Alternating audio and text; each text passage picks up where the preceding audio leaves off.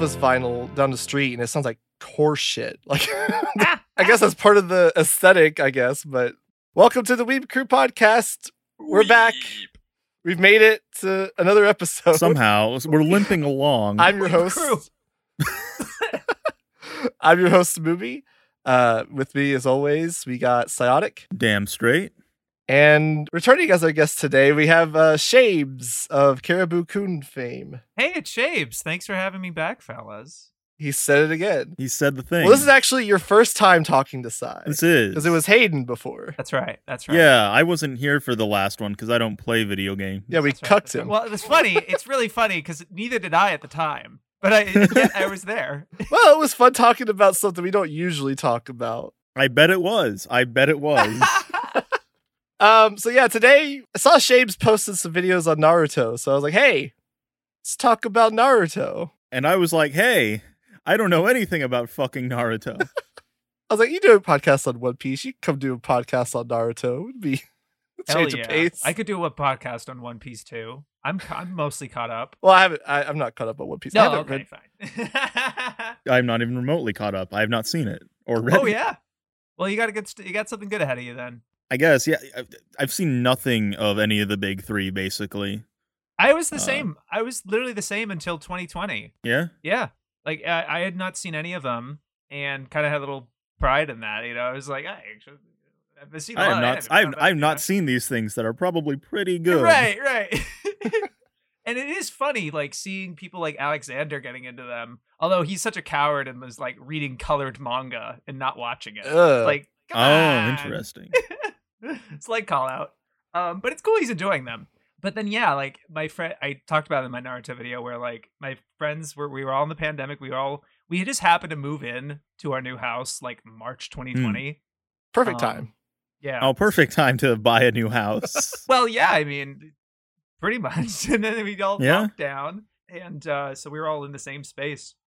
So we ended up watching Bleach together. We only got through Soul Society, and we kind of stopped. We kind of um, running around a little Mhm. ways into Arrancar. yeah. So I finished. So I was like, well, I'll finish it. I don't want to leave it on hold forever. And because I always had the intention of watching Big Three. Yeah. And so the end of 2020, I was like, okay, uh, I finished Bleach.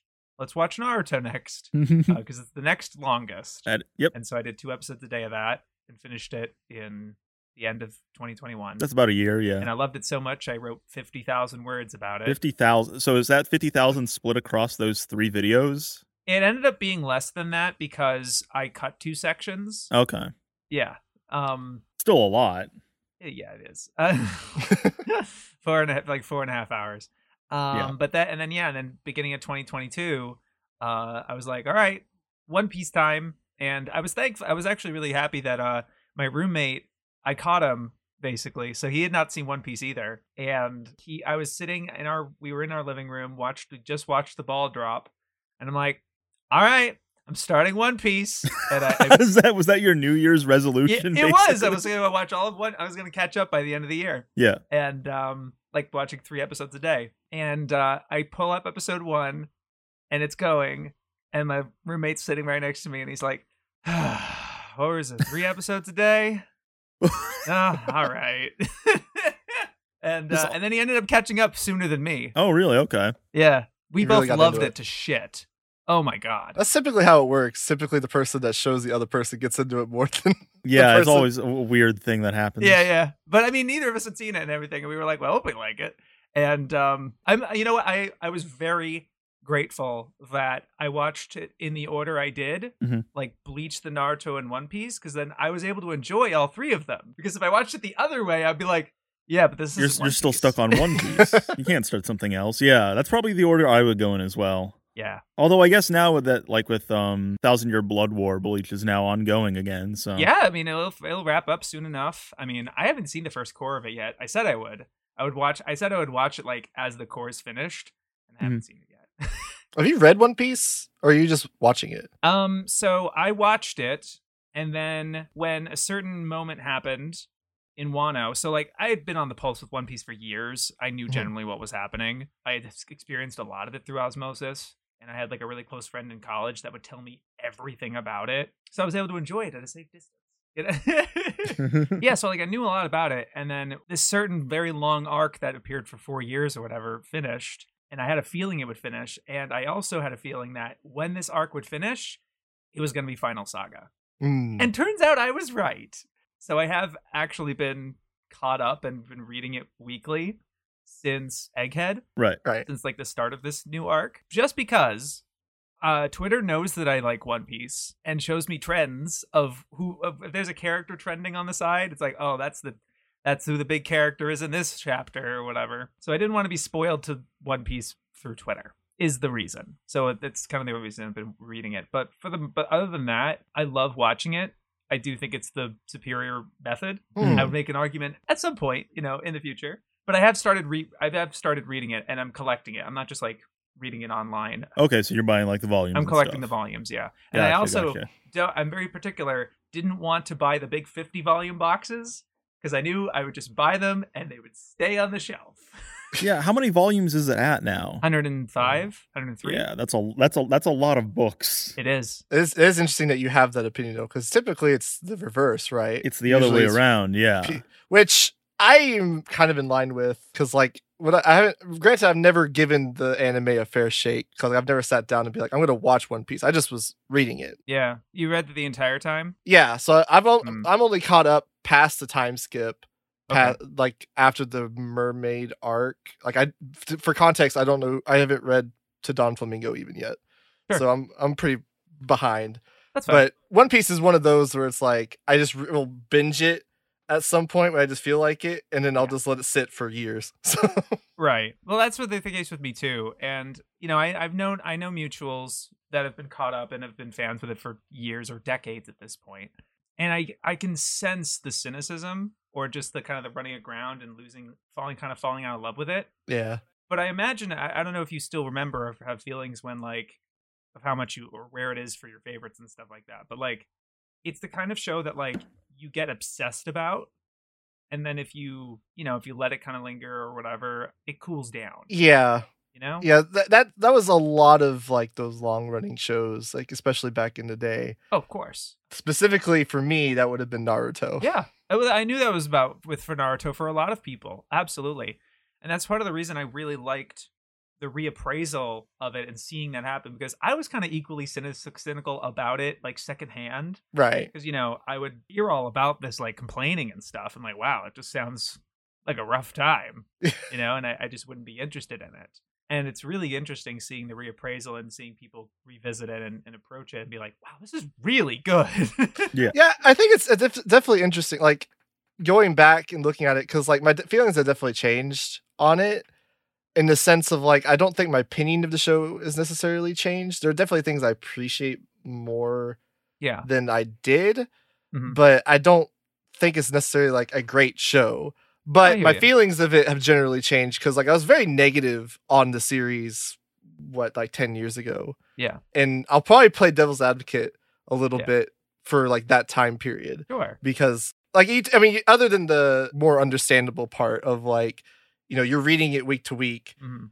it, it's kind of a slog. It can become kind of a slog at points when you're like waiting each week and so little happens and you're like, oh my god, okay. yeah but any i feel like any of the, any series could feel that way you Oh yeah, no, for sure. anything that's even the stuff that's good i would say even like i the one the series that i've been caught up on for years at this point um that i could have that kind of a, a similar vouching for uh is kaiji. Mm. actually Kaiji and Akagi both Yeah. seem like they yeah could have kagi was probably even rougher Yeah. the 20 year game of the same mahjong. game right uh but at least Um, that one like i don't know there's something really admirable about that Just dedicated, being so dedicated to one game of and it's just mahjong the for tw- same rival. It's the same dynamic of Akagi versus Washizu and the other two players in the game. You just get really attached to them. You It, know? I it's just- it's like it circles around from being annoying to being like impressive because he's Yeah. still going. And you know, I can imagine the authors are also thinking very big picture too, Yeah. Mm, because they can. Yeah. It's like, yeah, maybe this isn't the most exciting thing in- as an individual chapter. They try to make it interesting. You know, that's part of it. They should make it interesting every chapter. But I can also imagine them being like, I really imagine this very long game and all this different stuff happens. Yeah. you know and also like maybe at least in the case with Fukumoto and Akagi, maybe he was thinking is like I have all these ideas that I want to express in this setting with these characters and he's realizing that like the the most ideal scenario is to have it with against Washizu. Mm. And it wouldn't make sense in the story that they fight again after this. So it has to be in this game. And he keeps coming up with ideas and it's like, oh, it works best with Washizu, et cetera, et cetera. I think like that era of like Naruto, One Piece, like I think they that era kind of changed like how they kind of approach writing manga.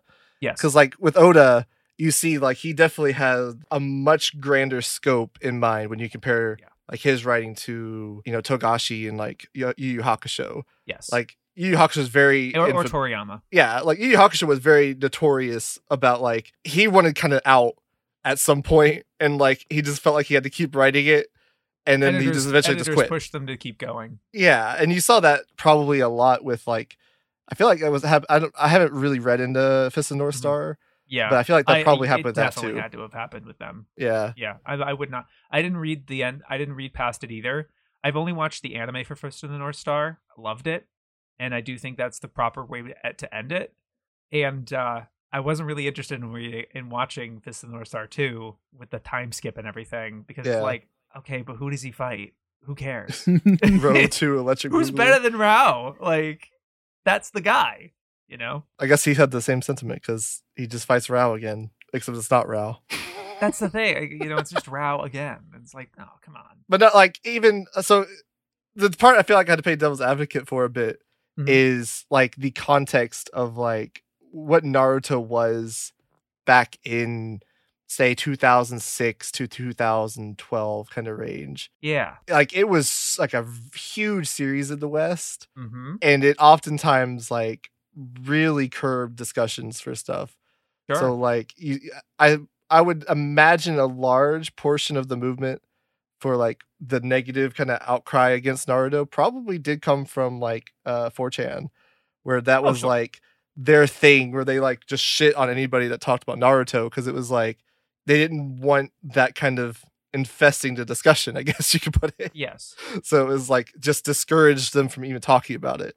And that probably had long kind of overarching effects where you even saw that like later on till like way into 2016 where people still kind of had that mentality from stemming from back to that. Yeah. Well, even more like recently, like when Black Clover first started airing, everyone was fucking shitting on it, being like, "This is so antiquated. Why?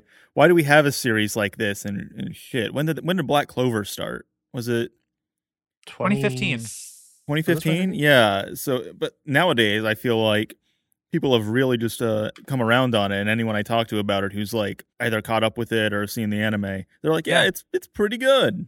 It's fun. It's fun. And that's what these stories are supposed to be for at the Yeah. end of the day. Yeah. You know, and it's sort of like I think it's kind I was sort of uh, growing out of us an angst that this or Mm. this a, this very uh, high level of cynicism that came with being an anime fan. because you know you're embarrassed about the fan service or ecchi and the kind of its uh seedy history or it's you know it's kind of in all these different titles and stuff and it, you you have this kind of feeling of embarrassment that it's it's all this porn or it's, it's Yeah. kid stuff or whatever Right. no it's more than that uh but the ones that get more most popular are like these really cutesy or um formulaic or formulaic on the surface Yeah. because it's like oh ninjas it's popular what you were saying um reminds me of the anime encyclopedia the way they were talking about it in at this in the third edition they published the second edi- edition in like 2006 Mhm. Right. so i i don't own that that edition but i have the third edition here and i'm assuming they, they haven't really changed that much so um but they say like to reach this goal of becoming hokage he has to travel train study and fight many opponents making enemies and allies along the way this sets up an ongoing tournament slash fight scenario with multiple opportunities to introduce new characters as with dragon ball and hattori the ninja this proved in, this proved hugely popular like They basically just watched the you student know, exam. yeah okay but you're not really getting it It's like it's like when people when people say like My Hero Academia is just tournament arcs, and I'm like, there's one tournament arc. there's one right There's one. So I guess No. that kind of, I guess that kind of, what, how, what does that say about like the anime community though? I guess that I do think that we are steeped in a lot of irony and insecurity.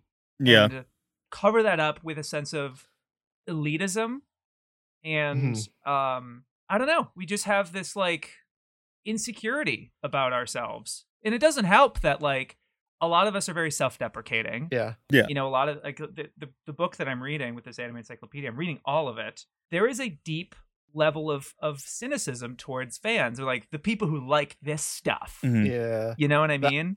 Anime And, is trash um, and so am I kind of Uh, yeah, well, that that was a little evolution of that to try to that, that was at least Gigguk, I think, way of kind of pushing back against this like us versus them dynamic. You know, we're the cultured fans that like Ergo Proxy and Evangelion or Lain or whatever, uh, and not these harem moe crappy. You know what I mean? Yeah.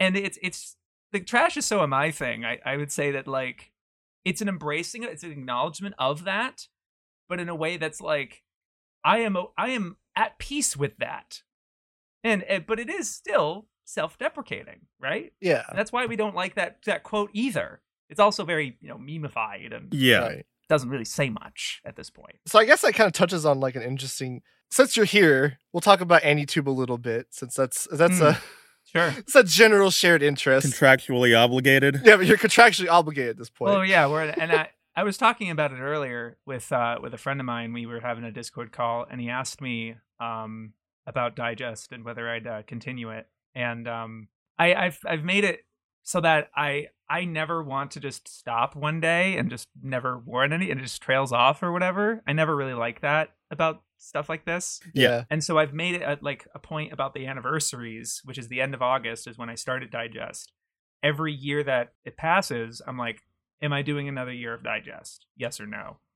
And um at the moment, you know, there's a lot of ups and downs with Digest and like dry weeks and whatever, or I'm not feeling it, or Yeah. and currently I'm in a down point with it where I'm just like Sure. you know um but i might feel even i might feel better about it by the time uh this august thing comes around and i'll be like yeah i'll do another year but at the moment it is feeling like this might be i might i might not do it uh, another year It's one of those things where content creator you're you're punished for deviating too much as a content creator on YouTube. So yeah. unless you have like a a continual stream of new content creators coming into the fold coming up, it's going to be hard to be like to like have something new to say because it's like, oh, Gigguk released a new video, Scamboli released a new video. It's exactly what I would have expected from these Yeah. content creators. What do, Yeah. what what what new do I have to say about this, or am I just going to start being like a broken record, basically? that's true i don't know if i was necessarily worried about sounding redundant so much as i i felt bad that like the new the new people coming up i um don't have much to say about because they just you know I, I try some of their videos and i'm like i, don't, I don't really have Yeah. anything to say about them like, yeah. Mhm. But then yeah you're right i do kind of keep getting beating the same horses. You know, another week shitting on bennett the sage right? And but i'm not necessarily tired, tired about that but i'm just more disheartened about like you know my efforts don't seem to have brought us any closer to each other. The discussion isn't as robust or active. The community is is um i feel it's it's declining there aren't as many people making videos or a lot of people have stopped People have like moved to like TikTok, basically. I think that's like the new frontier in a lot of ways for this sort of or content. or twitch Twitch, yeah. I was seeing um I keep bringing this up but like with to other people but like I saw a Shane Dawson video a couple months ago. It was his last um collaboration with Jeffree Star where they were catching up after they both got canceled to death. Hmm. And uh and Jeffree talks about how he retired from YouTube um because nobody was really watching anymore. And it wasn't as much of a oh yeah because you got canceled stupid. But no, it was it was a genuine like ex- like so many streaming sites popped up during the pandemic. Streaming Yeah. blew up. TikTok blew up. It's just completely media is completely oversaturated. YouTube is kind of a has been broadly. In a lot of ways, You know, there's still the people who, who have established their bases and risen to the top, but like not to mention the amount of I, I don't know where I saw this graph somewhere. I don't remember. But like the amount of people making videos on YouTube, it was like flat for like 10 years up to like 2016, 2017. And then somewhere 2019 or so completely skyrocketed. Huh. There's so many of us now. Well, we're you guilty know. of that. We we joined around that. I guess, well, yeah, yeah. well, there's a lot of, uh, and, and not to mention people starting different channels and stuff. Yeah. oh sure. just whatever. It's just become way more active, and so views ain't what they used to be. it's well, it's it's kind of ironic in a way because it's like you want more of like a conversation, but the more content is being produced, the harder it is for that content to be like stand out. yes, And so like it's like this kind of Ouroboros where like you're putting out content, but so is everyone else, and so it's like you're almost like crabs in a bucket, like pulling each other down. like, well, yeah, well, then it is. It's competition. We're each Yeah. other's competition, but I hate that. You know that I was talking. I mentioned I made an observation to Cynic Clinic where he, he's uh, hasn't uploaded a video in the in like two months or something, and YouTube's telling him is like, "Yeah, been upload for seventy days. Hey, what's uh what's going on?" Yeah, yeah, YouTube doing It's shit like, like, hey, can that. you- Yeah. Can you not? Can you, fucking not, not remind me? Fucking force me? Excuse you. You know. Um, Yeah, I know. Right, right. Like I'm not stupid. Yeah, I know that. But like um it's because they've designed the the platform for the people that want to make it their career. Do and like really make progress to like make it sustainable monetarily. And that's great for them and they love that system. They hate it, but they also use it and- and uh, rely on it and everything. Um but then there's some of us that just don't want to make this our job. You know, Yeah. I, I don't want to make YouTube my income, my main Oh. source of income, when it can go poof any moment. Yeah, exactly. Yeah, When for like a any Supreme reason, Court basically. ruling can just remove algorithms altogether, and then we're all fucked. like I think me and Sai are both in the boat where we're like, yeah, basically any money we might make would just basically go back into the channel just to make Yeah, better content and give us more reinvested. access. The only reason we would want to make money, and my Fit channel is not monetized either, but like I'm considering, or I've I've, I've been strongly considering how I'm going to be letting my contract uh, when it renews at the end of the year for my second job. I'm not going to renew it. I'm going to try to do just YouTube and and discotheque. Hmm. and try to actually make YouTube a little more viable monetarily. And that is only because I want to do more of it. yeah, yeah. I just, you know, and I can't do it if I have another job. that's that's it. We've it. talked about this, Moomy and I, of just like how can we facilitate putting out more content? Not like out of like a cynical sense of we need a channel to go, but it's like we have a lot of things that we want to talk about, exactly. but not enough time to put out like something of quality where we're talking about it. Yeah, Exactly. You have a full time job. I work overtime at a full time Yeah. job. Right. We can't like between the two of us, we can't it's hard for us to find the time to put like me that uh the Shobaku video I put out. Yeah. That took me four weeks. Right. Yeah. Listen coming home, editing after I got like for maybe two hours of the day, and then going to bed, waking up next day, going to work and do like and then on my weekends I would sacrifice like a full I day. I basically have this one video that's like six minutes that I'm going to release soon. That I pretty much put. I, I didn't put it all together in one day, but like it, mo- it like eighty percent one day, and I still haven't put it out because I still want to do edits and revisions to it. But I Mhm. haven't gotten right back to it because I've been working on closed captions for this release. Yeah. Uh, it takes me like an hour to do one episode, and it's fifty episodes. So oh yeah. I and so I've just been doing that all week. Yeah. So I haven't touched that video at all. And like it sounds like I worked on it for how many weeks? And no, it's because I'm doing other things. Yeah, exactly. Yeah, it's Whatever there's also you give just like it. an opportunity cost associated with it, where it's like, okay, Moomy, are we going to spend a day editing uh, for a couple hours, or are we going to like watch anime?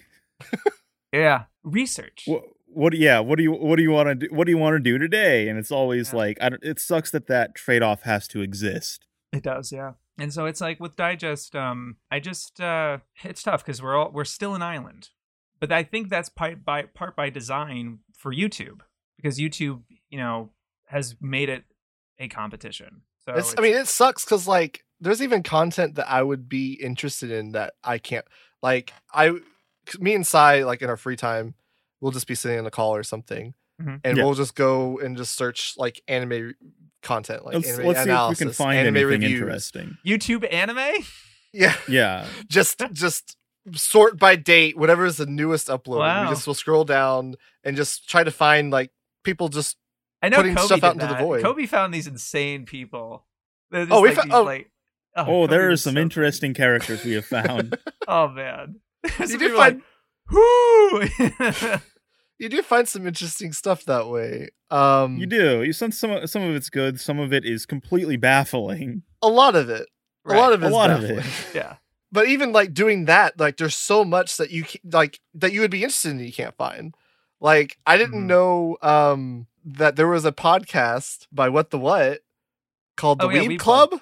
I didn't Right. know that until someone joined. It was like, "Hey, I listened to your podcast after I ran out of the Weeb Club to listen to." I was like, "What the fuck's the Weeb What Club?" the fuck is the Weeb Club? wait, wait, wait, wait, wait. and it's like, how do you like? How do you like? How are you supposed to expect to be find this shit? Damn. Like, Yeah. as somebody who goes and looks for podcasts by upload date and just scrolls through, cannot find something. How is anybody? Like, It Yeah, help- exactly. It doesn't help that, that fucking YouTube search is dog shit.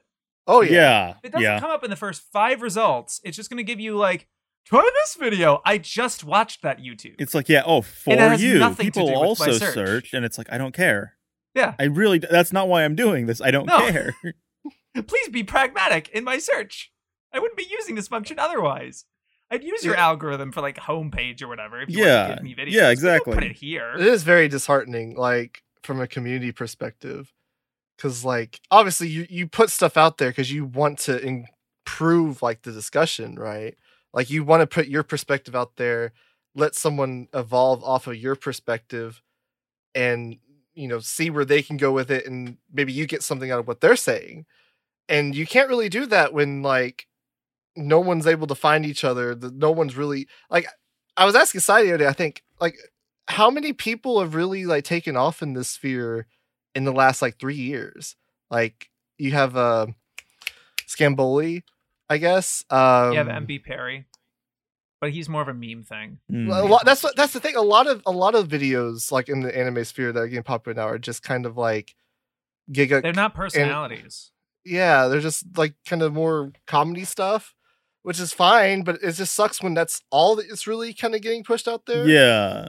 I mean, you do it's get um. It's also just spooky because there's so many of them that just aren't very personality based. You don't know anything about the person. And that's just because they're new. When you're a new Yeah. creator, if you make your first video, you're kind of scared and you're you're withholding information about yourself. You're not being very personal.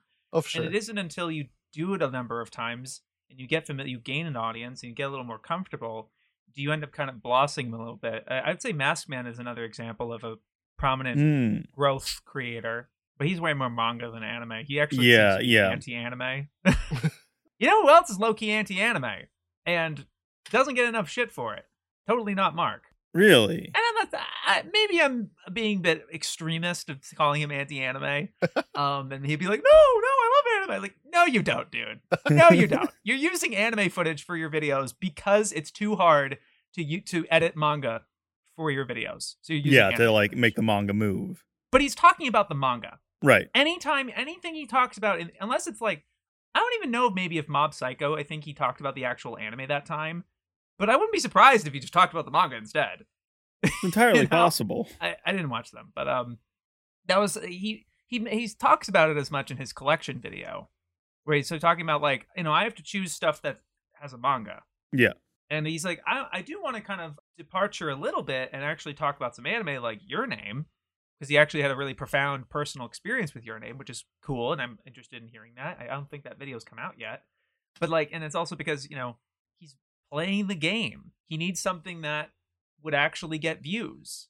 you Yeah. know? Yeah, I think you act. I think you actually touched on this a bit with your Naruto video, where people don't really like value like their experience in watching stuff as much. It's always irritating to me when people kind of come about it just completely detached and they're not putting enough of like their experience into something. Cause like that's kind of what you want to like. I can get a general consensus experience from you know just reading stuff online. Right. I can't necessarily get an individual experience like that's personal to you unless you're just kind of going out of your way to kind of express like hey yeah this is what i got out of it this is why here's the reasoning and i get so much more out of that kind of stuff but a review that isn't personal is effectively useless. I Yeah. think. Because no matter how objective they make it and being like reporting on what they saw or whatever, it's still their experience at the end of the day. Right. They don't talk about themselves and they don't talk about how it affected them. They're just kind of like reporting on it very uh third person like and making and and so all of their qualitative arguments and judgment calls are still from them Right. Yeah. and they're saying that didn't work therefore it won't work no matter who watches it like yeah. Exactly. Yeah. That's not something a lot of people yeah keep in mind when talking about stuff. Uh, so it's always like I recently, uh, Moomy, did you also watch that Hazel Fooly Cooley video? I have I not yet. did. Yeah, I did watch that. What did you It- think of it, Moomy? It was fine. Like It was fine. I'm not. I'm not a like. ironically, having shut on people for not being having emo- enough of their personal experience, I'm not like a fan of videos where it's just like story time. I guess is the way to put it. Where it's just kind like you know, like internet pit stop. Where it's just like, hey, this is Oh, me, yeah. Internet my story another one that time. blew up. Yeah, yeah. I knew him when he had a that like a like less than 10k. He kind of blew up with like vi- uh, uh, video game videos too, though. So I don't know. Oh, it's sure. hard. That's hard to- fine. Yeah. Yeah, Look at No, it's. Eye Patch Wolf also got like where he is because he did more than just anime. Yeah, but I was just like I was thinking like purely in just like the anime, like if Yeah, you're just making enough, anime fair enough. content, but not like it's just it's weird coming out of the community. We talk You about taste more than anything. returns from completely personal videos. Because I get with Right. Internet Pit Stop's Yu-Gi-Oh video, he really doesn't talk about Yu-Gi-Oh at all. He does a little bit. He just gives him his little commentary on how he's felt the game has gone on recently or whatever. But the vast majority is his character journey, and Yu-Gi-Oh is just like a piece of that. right.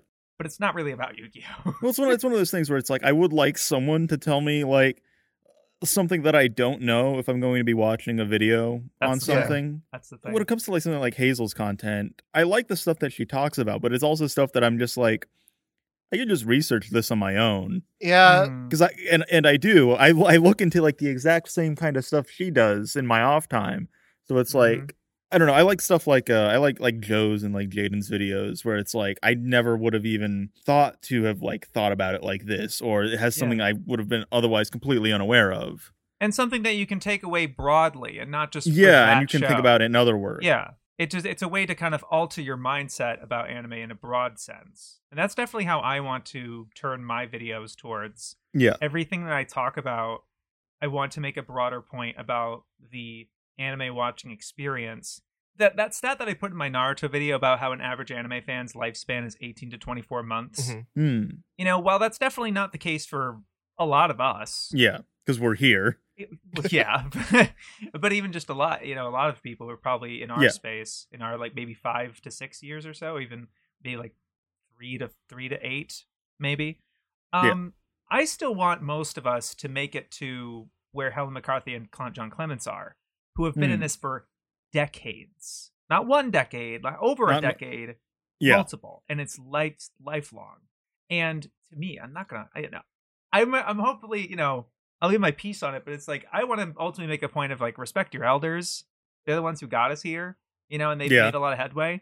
But at the same time you know because they were putting so much there was so much ground to break they can only go so deep. And now that the ground's been broken they're older. They have other things that they're doing or, or breaking ground in different ways right. but they're not digging.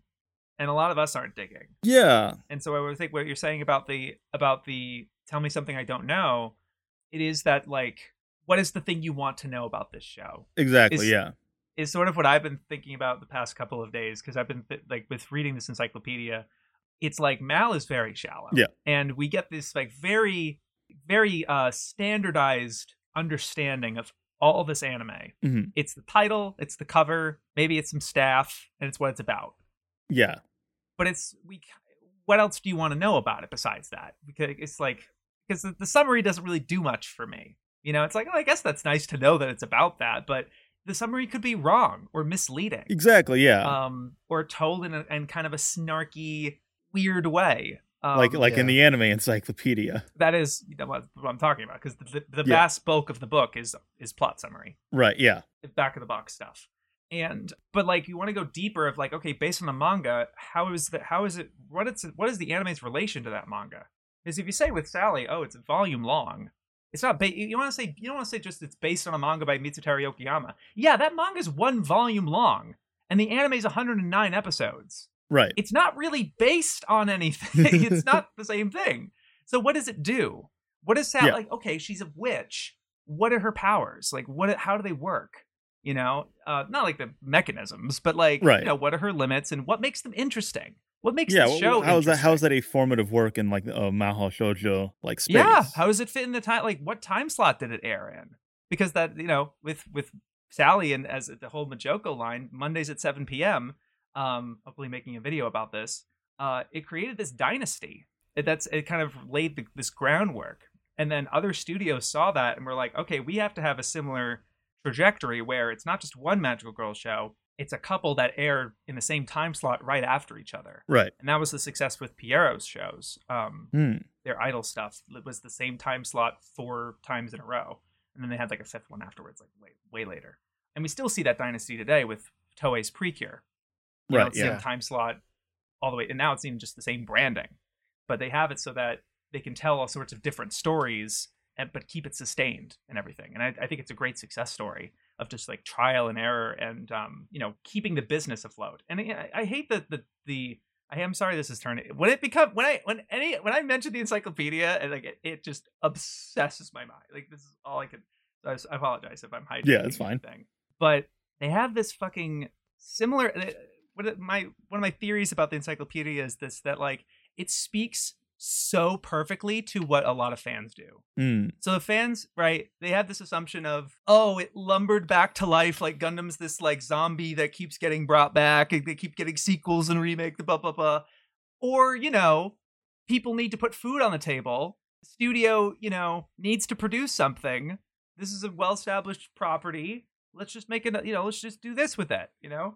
It's not it, everything isn't isn't always a cynical cash grab. Right. I think a lot of that is informed by you look at like, well, where does like media discussion on YouTube come from? Well, it comes from people talking about American movies, basically. A lot of people, you know, you look at like stuff like uh, Dog Walker and stuff. Uh, they're talking about stuff that in a very cynical way, but the stuff they're talking about sometimes is also very cynical in and of itself. You look at like um like Red Letter Media talking about Jack and Jill. And people just then see that and they think, okay, well, anime is just going to be analogous to that. And it's it's not really, I don't think. No. Because what you're what they're doing there is essentialism. Yeah. they're just trying to be like i need to i need this to make sense so that i can move on to the other thing okay that's what it is Right. and they make it this blanket decision and or it reminds them of something else and they tv tropes it Yeah. you know they're so media poisoned they've just watched so much media that it's like oh it's just like star wars or, or This is giving me boss baby vibes. yeah, yeah, yeah, yeah. And it's like, come on, dude. And you know, calling things clones of each other.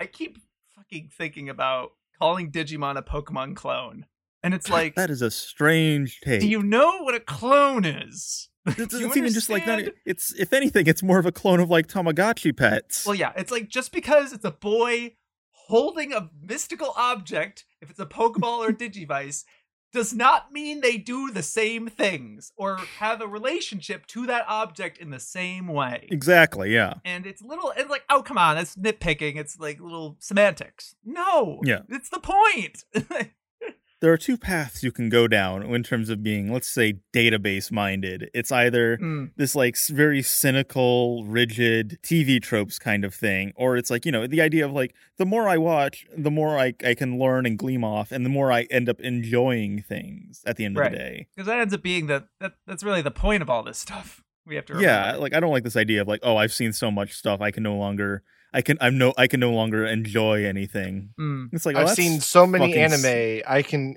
predict when an anime will be bad in the first six seconds, and I can predict the whole plot. People Yeah. unironically like say that, and it's like, what the fuck, dude? Like, yeah go outside. well it's just very narrow minded it's like you, it's like you're sick of it it's like log off Yeah. Like, why? I, I don't know. I don't know how people get to that point because it's like, if, why are you still watching it? Like, Mhm. if you don't enjoy it, what's the point? Why are you still Yeah. watching or why aren't you like I don't know, if you want to still like watch it, why aren't why are you just like watching like the the same like very popular like normie stuff? Why aren't you like digging deep? That's like what Moomy and I have like ended up doing. right uh, where we're just like, okay, well, let's try and find stuff that like no one is aware of in any capacity, and you know, Yeah. at least try to like prop that well up. yeah it, because the, I t- i'd like to see this as a completely unexplored frontier Yeah. it's they, they, people make the cynical argument of like we're too late to avoid to explore the earth even though you're not it's not too the earth is still very unexplored Very technically. you unexplored just as gotta be interested in the ocean um, Yeah.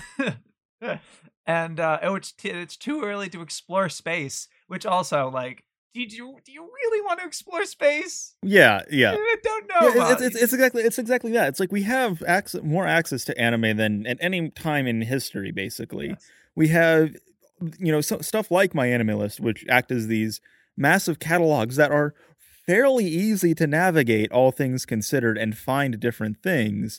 But no one really uses them as a as a tool for that, and it's just like, well, what is this paradox It's just into? sitting there to know, like you said, with the databasing. yeah, These are just databases, but you're not getting substance from them. Yeah.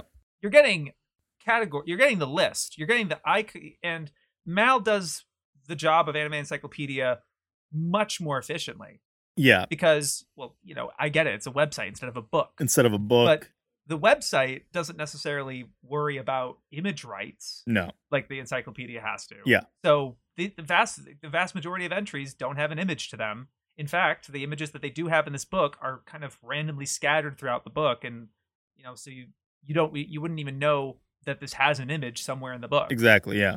They don't even link one to the to an image. Yeah. So it has the it it actually shows you what it looks like, which gives you quite an immediate impression. To me, I get more interested or less interested in a series when I know what it looks like. You know, Mm. Yeah. you get that you've seen enough where you're Yeah. gonna be like, that's interesting. Or it's like that looks different. Or oh yeah, it's one of those. It's like I don't really, I don't really feel like I want to watch. Like that's how like Moomy and I like go through like our seasonal anime. Basically, is that we just pull up like the seasonal list on like AniChart and we go, okay, let's start with the one that airs first. We'll like read the synopsis. When let's let's watch the trailer, get an idea at least of what it looks like, and be like, okay, do we want to watch this? Yes or no? And if one of us says yes, we'll usually like put it like you know put it on or like like take note that like okay, we'll watch the first episode of this when it comes out. Uh, and then we'll go through all the first episodes, and then we'll be like, okay, what like seven shows of these do we want to continue? Mm. And you know, to me, um, I did seasonals for three or four years. I, I trailed off a bit in 2018, but I still watched a lot of seasonals from 2018. Hmm. But it was because I went into this program, uh, AmeriCorps, that I didn't have very reliable access to internet. That Mm. okay, I couldn't I, I mean that makes sense if you're doing an AmeriCorps program. Well, yeah. So it's like I couldn't really follow the seasonals. I would follow Twitter, Yeah. so I knew they were happening. Okay, But like, yeah, but I couldn't really um follow them the same way. So I ended up downloading a ton of stuff, and that was when I really went deep into backlog type of thing and really right. creating a plan for myself of like watch plans and watching things grouped together. Like uh the first, I called them. I used to call them quads. I don't really do this anymore because I realized the the flaw with quads is that when you watch four things of the same length in kind of a similar tone of each other, one of them's going to be the best one, or maybe maybe three of them are really good, but there's usually one stinker Mhm. or Hmm, not even a stinker really, but just the one you didn't really like as much. okay, And it- because of that pull with you're really liking these other shows, but you also have to watch this other one along with them, you end up not liking that show as much as you might would have. that's I'm, that's interesting. And so that was with me with Utena, fell into that. Mm. I watched it with Nana, Dear Brother, and Full Moon o Sagashite. Yeah, it's not really like those shows. No. Well, it's tone wise. They're all girl centric and kind of romancy and similar. Like that was in my head. I get they're Yeah. different shows. One's a Yeah. magical girl, two of them. Not, well, I'm saying like really I a- can see why those three in particular would separate themselves from Utena because like Utena is very different than the other three. I mean, not, I guess. I think it's different because it's way more formulaic. Mm, It literally just like recycles its its like story structure three times. right. You know, whereas Dear Brother, same length. I wouldn't say it's like as eh, not as super dramatic. You know, it and Full Moon has comedy like eh, and also kind of dramatic. You know, like in terms of tone and the physical feeling of watching Utena, I don't think they were that different. But I think it was because Utena, I was I was let misled because I had this idea being like, okay, I know that the first arc has these battles, sure, and then the second arc is kind of this middle weird one that gets kind of kind of weird, and the third one I don't even know anything about. Oh, I wonder what they're gonna do. Oh, it gets really crazy and good and stuff. And I got so crushed that the second arc, I'm sorry, like mild spoilers for it now. The second arc just kind of becomes a dream. None of them remember it and doesn't make any impact. So I'm just like, okay. And then the third act, the third chunk of the show, they just do the duels again with the same characters. Hmm. obviously with some except you know some tweaks. It's not completely. I'm not, I'm not saying it's the same thing, but like I got really bummed from that. I was like, come on, you know. And thankfully, though, loved the movie to pit to bits. Love the movie. It's one of my favorite anime yeah. Love the anime Ut- Utena movie. God, it's amazing. Um, and I do want to rewatch Utena. But that's the same thing where I would just there would be one show that like I should have liked that more. I felt I feel bad that I don't like it as much as I do. Like um Aria the animation is another one. Ah, Because I watched that with Remy, Mushishi, and Akage no An. hmm. I know it's like well, you know, it, I had a, I had an internal logic. I had this thing about it, but It made um, sense in your head. exactly, and then it's internal. It doesn't have to make sense or whatever. Yeah, so I ended up, but doing that format and and that everything led, led me to kind of go away from seasonals and and just kind of picking shows, um, based on like, oh, did I watch the first episode? Did I like it? Do I want to keep going? I'm I'm a freak that doesn't drop anything, so Same. and when I choose to watch something, I'm making a very educated, dedicated decision. And I'm like, Yes. I think I will watch all this all the way through and enjoy it. Yes. And sometimes I do I'm not want to watch something I but- think I might hate because I'm going to be stuck with it, and that would really suck. Exactly. Yeah. Well, it's interesting that you talked about like the health, like your health as like an anime fan, like keeping up with it kind of helps keep you into the fandom. Because like I feel like seasonals for me have been that. Yeah, of course. It's been that for a lot of people. Yeah, like times in my life where I've kind of stopped watching as many seasonals. Like I found myself kind of it's I found it harder to watch anime because Yeah. you're just not in that mindset. Like you're not keeping up with the show week to week. You don't have a show every week. Like if there's a if a show this on Tuesdays, this on Wednesdays, this on Thursdays, etc. Exactly. yeah, and a lot Yeah. a lot of the time, like if I watch something like that week, or if I watch on Tuesday or something, I'll end up watching a couple of episodes of something else I want to watch, and it kind Mhm. of just keeps that desire lubricated, I guess. Oh, yeah, yeah. Lubricated is a good word for it. Yeah, of course, because it's an it's a muscle. It's like anything. It's like video editing. oh yeah, If you don't do it for long enough, you I I felt myself getting rusty last year Hmm. because I went I went from like February to October not touching the shit, and it was awful. and I felt so unexercised and like Yeah, yeah. yeah. It's like it's it's like It going to the gym. You know, you gotta you gotta Yes. build up a routine. Yep. yeah. Watching anime is definitely comparable to going to the gym. Going to the gym. Yeah. Where do you work out? Right. Well, what have you been working out with? Yeah. Yeah. Yeah. yeah what is it what have you been using to kind of maintain this and it could be a particular show or it could be a method like we were talking about it Yeah. could also be with an individual i think with you two Yeah. right with like you're using this kind of relationship and this this this platform you you created to be like you know i've always wanted to watch this thing but it's never had the excuse or the the, the Yeah. Yeah. I think intention I think the other or- day I was just like, "Hey, Moomy, we should watch Zipang." yeah If only because I think no one's really talked about it. It sounds interesting. yeah Half of them have just been like, "Sai, you need to watch this because I want to talk about." it." yeah right And then I'm like, yeah, sure, I'll fucking get to that. I'll watch Kimagure Orange Road eventually. uh-huh I put I put a gun to his head to watch fucking Shobaku. I was like, "We're talking about this shit. like, yeah, yeah, and you're, yeah, yep, yep. you're coming with me." that's right yeah. Um, but uh, it's one of those things as well where I think um it's it's it's interesting for me because a lot of the anime I watch nowadays is like I'm watching with someone else. It's a group watch, or I it's like um we have like a roulette system yeah. in our server where uh, you're basically like kind of like put into a position where you're kind of like forced to watch something, and that's it's it's kind of hard now for me to like go back to just watching anime of my own accord because I enjoy Mm. watching it with someone else so much more. a cultural, uh, not a cultural, a social habit. There's yeah yeah yeah, I wouldn't be. It would. I found it difficult. I was behind. I, I've been watching Tokusatsu with my roommates um, Mhm. for over two years now, um, and I don't talk about it at all. It's like a. It, I found a hobby that I won't make into content, and, and, ah and I won't talk about online, and it's not like it's not my personality. It's, it's a thing that I do. You know, the thing that I do. it's nice. But like I was behind at one point because uh I was a camp or whatever. And so I had to watch some episodes on my own to catch up and it was a lot harder. Mm. I, I, I still liked it, don't be wrong, but it was it was different. It wasn't the It's same. out of your it's out of your routine. Yeah. Yeah, yeah. And well, Yeah. that's something I'd like to like build back up again is like a, a routine of like this is I'm going to set aside an hour and a half, an hour to an hour and a half a day to just watch stuff that I need to watch. I've been doing that kind of with um I made it my New Year's resolution. and This was a terrible idea. And I have not really done it, but I was my New Year's resolution was I wanted to watch one movie every day. Ooh. Haven't really Yeah. watched one movie every day, but I've watched significantly more movies than I do. Yeah, of course. Granted, a lot of them are just like garbage Netflix teen movies because they're easy to put on. I can like Yeah. watch them and hang out with people and be like, "This is all." Yeah, You put them on, and I'm like, I could be watching anime right now. we could be wa- we could be doing something else right now. But it's like I don't know. I'm trying to like build up a routine. It's still hard though for me to like sit down and like I'm gonna watch a movie on my own in my own. I'm gonna watch like I'm gonna go on archive.org. I'm going to Yeah. find a rant like a movie that looks really interesting, some like esoteric foreign film. I'm gonna watch.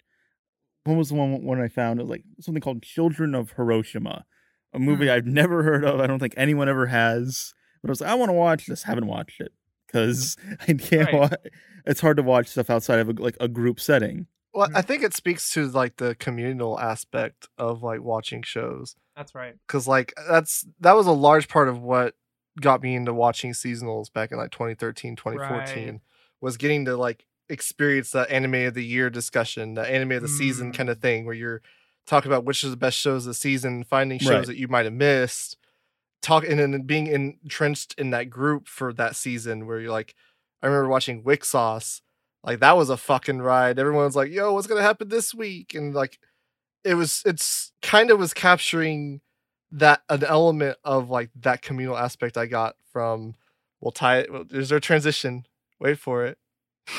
when I was when I was like 12 years old and like really entrenched in the Naruto. I was thinking that. I was just thinking when you were when you were going there, I was like, he's gonna bring it back to Naruto. Let's fucking go. There we go. man. We brought it. Bring We brought it full circle. Let's get back Full to the topic of this episode. Yeah. But yeah, like Nar- Naruto is so like it, like married to that time period for me because like I read it week to week from about 2005, maybe 2004. I'm not exactly sure of the date. It would have been Let's say December 2004. Yeah, it was when Dry was training. Like they just, I think the chap- first chapter I read was Ebisu had just stopped training Naruto and it was uh, like moved to Jiraiya. So from that chapter all the way till it ended in 2015, I read it week to week, Yeah. even when I wasn't even into anime anymore.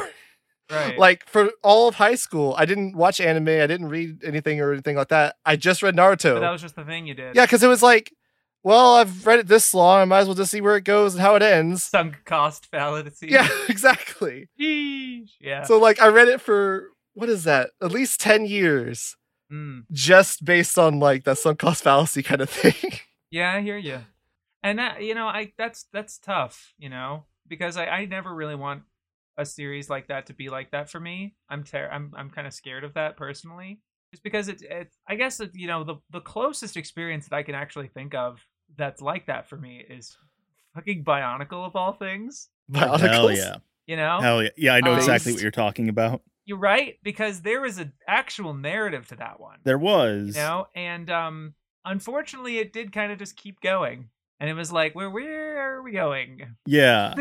and it's unfortunate because I, none of us really knew that it would end in 2010 or 2009 No. and so we didn't necessarily we were like oh, let's go it's a popular series all of us i remember just like i was on the beat the bionicle forums this is like the only people talk about being on the forums back in the day or blah blah blah i this is the only forum i can relate to because i don't know why because i was just that the into- Bionicle forum. just that into It's great. Bionicles. I was into in the fucking Bionicle forums reading fan comics of people's Mm. OCs.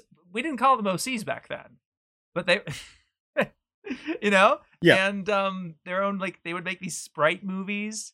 Um, there's an entire feature length fucking movie, and that was the first time I ever heard Duel of the Fates. I didn't know that was from Star Wars.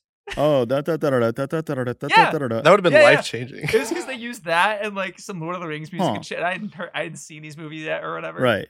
Ah, and um, they're gonna like being used in MS Paint and shit like that. No, so it was sort of like you fell out of love with it because it's sort of like yeah, you know, the thing that was we were making it just kind of keeps going and it's it's fun, but you know, you keep thinking of the future.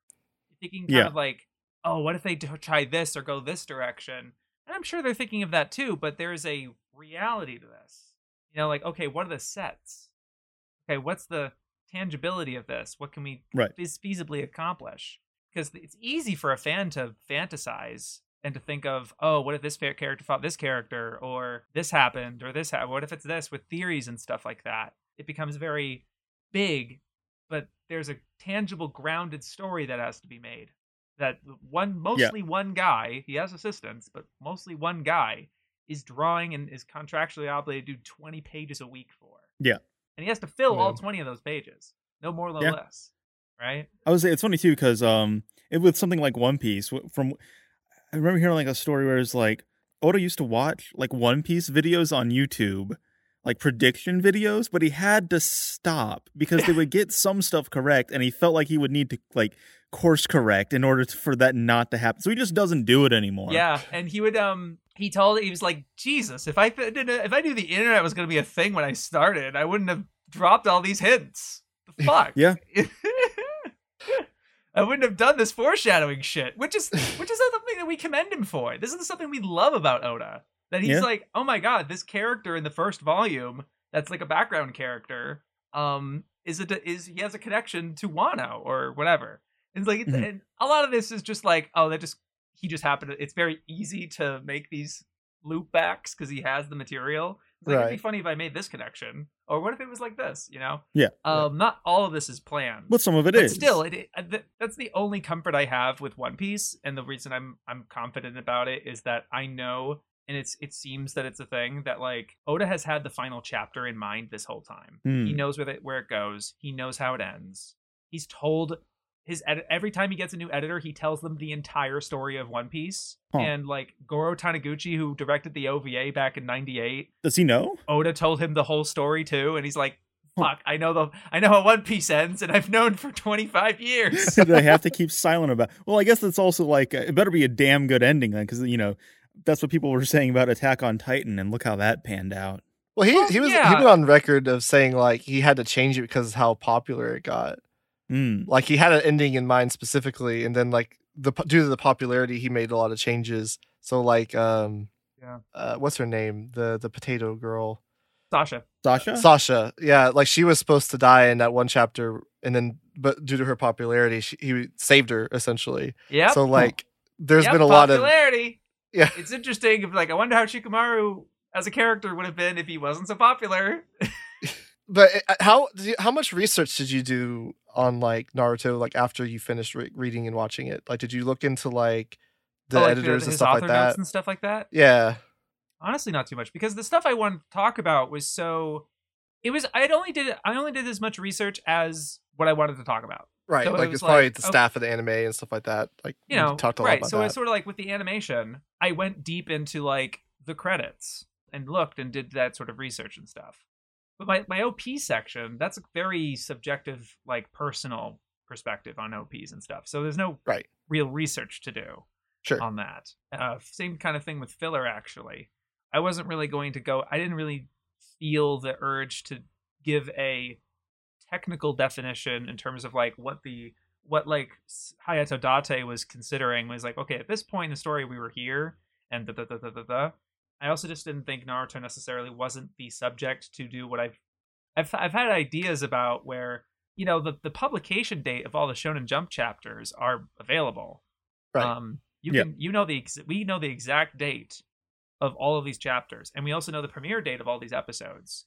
You just kind of have to look, you know, obviously look at the map. It's like this is how far away they were at this point, and I've done that sort of thing for like Slam Dunk. I find those discussions very interesting. Um, but then it wasn't necessarily something for for Naruto that I was interested in. So I guess it was sort of like I did my research where it was warranted. You Sure. know, Mhm. reading the reading the manga where I needed to, um, looking closely at the credits and stuff like that. But it was it is interesting for such a big series like Naruto that sometimes you really don't. It's very hard to glean information. part part of the reason I asked because like we were talking about the editors and stuff for Oda, Sure. The editors for Kishimoto were pretty prominent. Um, his first editor at least. Yeah. Um, and that actually kind of ties into like one of my criticisms of the series, Sure. and I think a lot of people like a lot of one of the criticisms a lot of people have, I should say. Oh, yeah. So the criticism is like how Sasuke and Sakura are generally handled in the Mm. series right. because if if you look like if did you read the Naruto pilot by any chance? No. Because like that was more reflective of like Kishimoto's original idea. Sure. And so what it was was like Naruto was the fox, like he was the son of a fox demon. So he Mhm. was a demon, like he wasn't Yeah, like a just a kid. demon child. Yeah.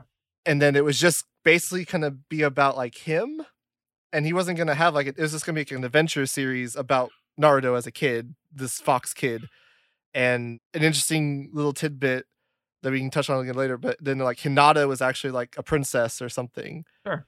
And so it was much like more scaled down kind of story, and Simplified. then yeah, and then like you know Shonen Jump came in and was like, well that this.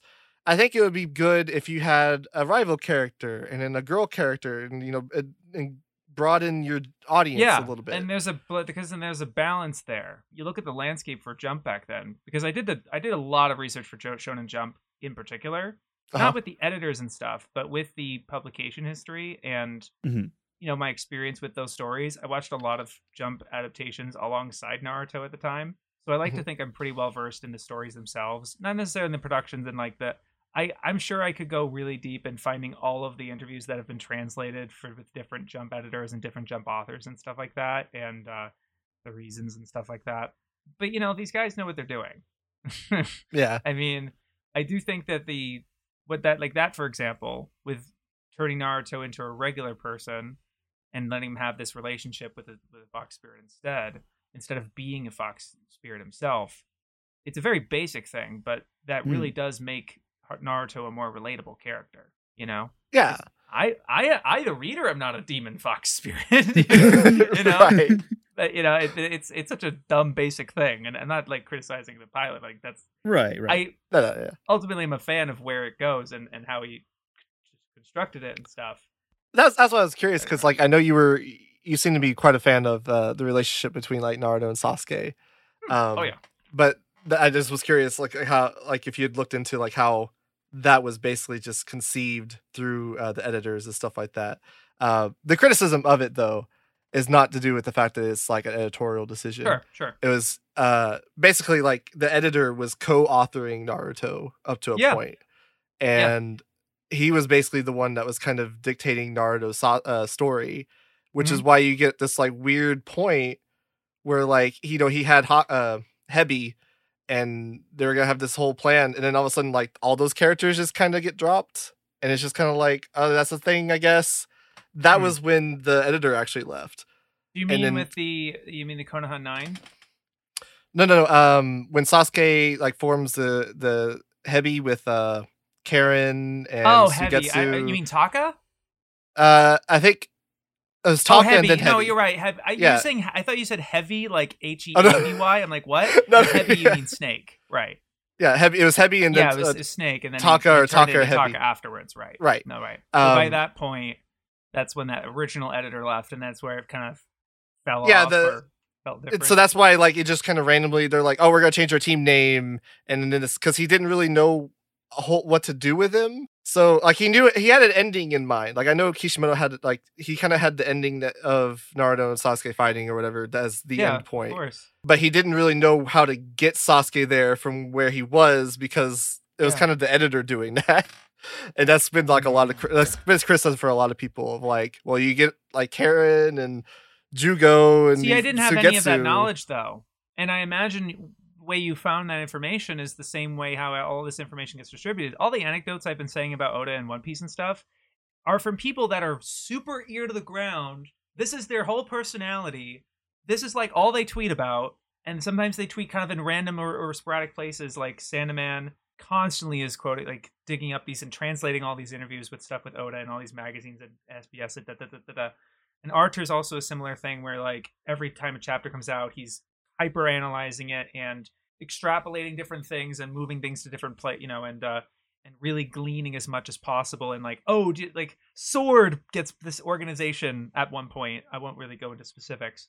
Sword get this new organization gets i- introduced. This character has a sword tattoo. Are they a member of sword? And it's like it's from like a, a cover page from a hundred chapters ago. Yeah. and it's like, are you fucking kidding me? Uh, but they you but people use that when when you learn those information, you kind of oh, and it informs your your your impression of the series and stuff like that. And I'm not saying you need to be reading this or watching this stuff in a vacuum. because I can't. I certainly can't be like that. That's damaged or or. But it's it's had an effect.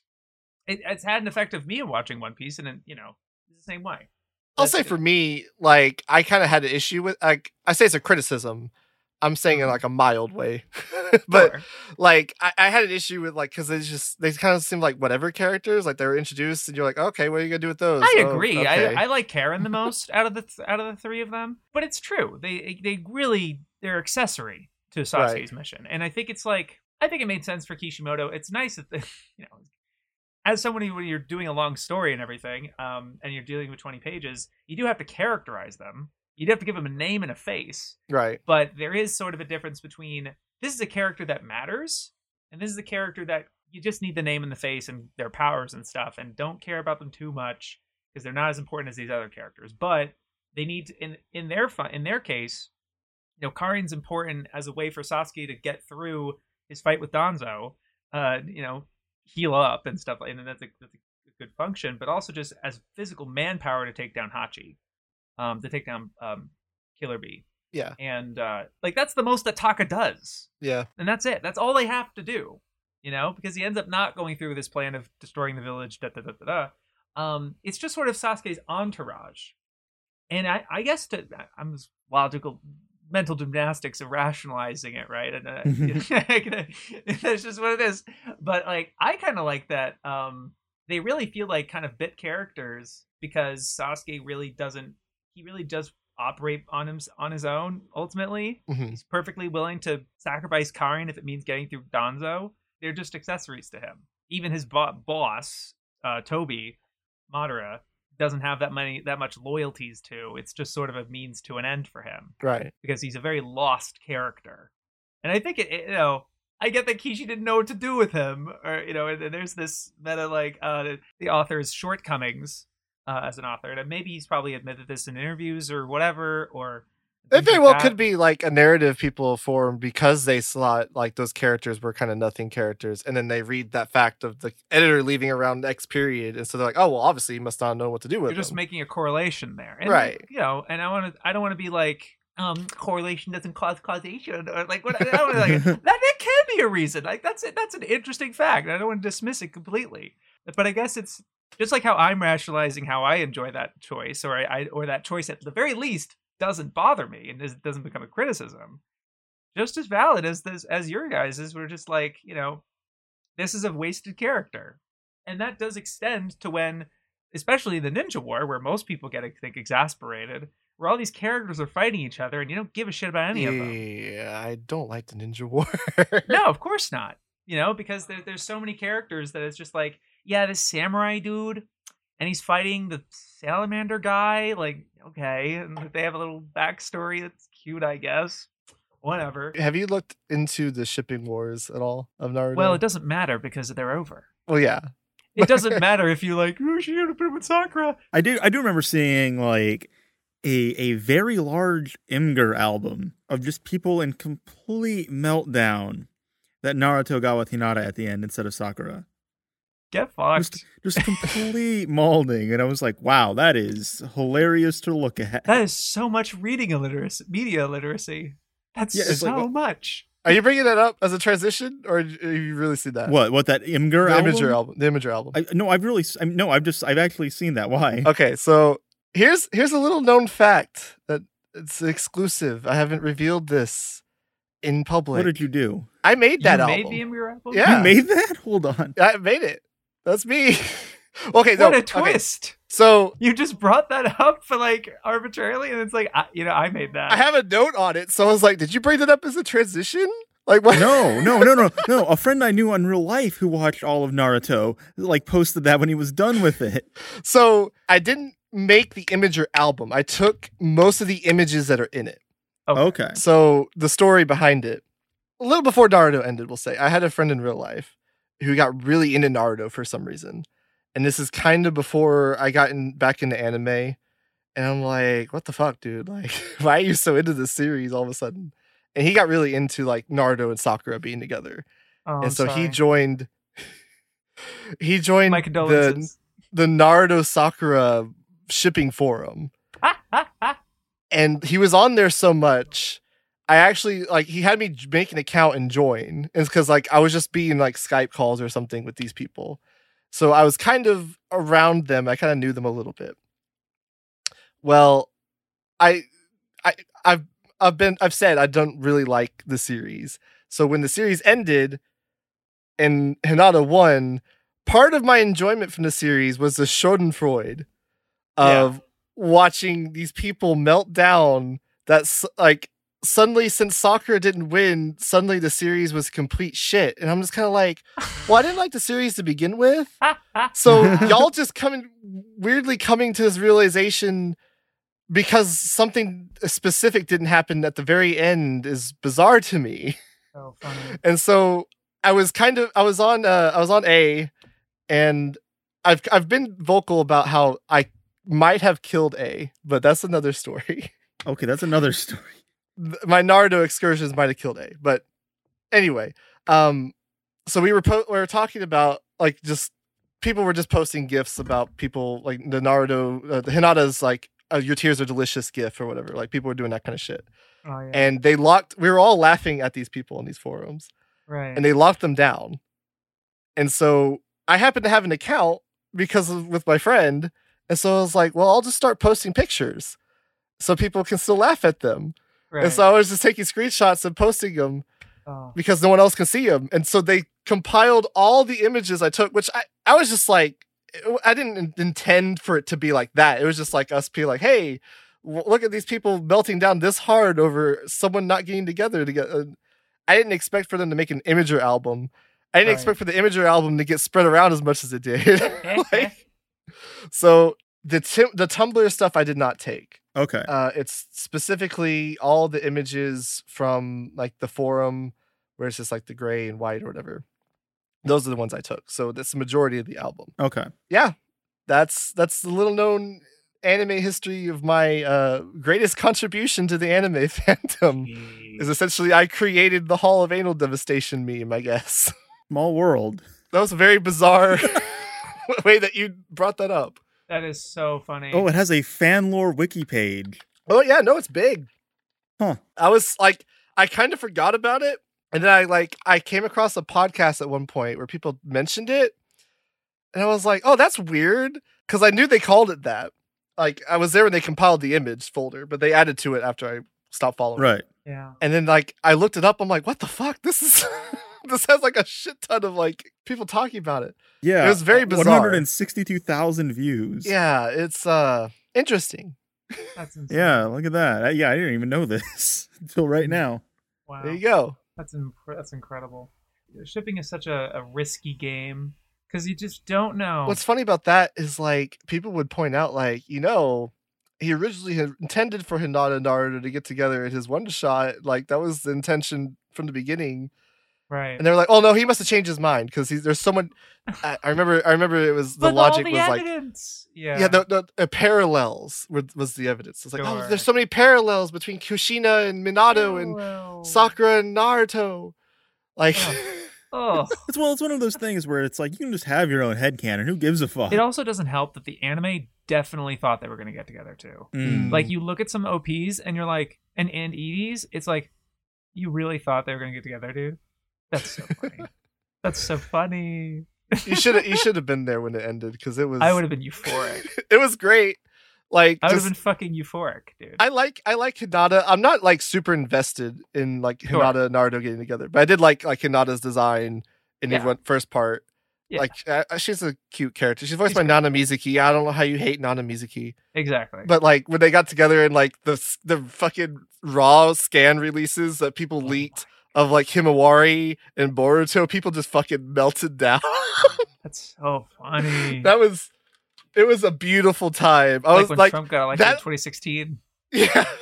That that almost made it worth Man, the 10 years I spent reading this week to week yeah. to culminate in that moment. Gosh. Speaking of shit that was very frustrating and euphoric, I want to talk about Oh, yeah, before I'm so sorry. Before you move on, I don't want to leave the waifu conversation or the shipping conversation without mentioning that it's like, yeah, I can poo poo about the shipping stuff and like, ah, don't don't even try, don't even bother. But you're talking to a guy who is like very insistent on am- amour shipping, Amour. sh- which is the uh, the term the term used for um, Ash and uh, Serena from Pokemon Ah, during Pokemon I'm- XY.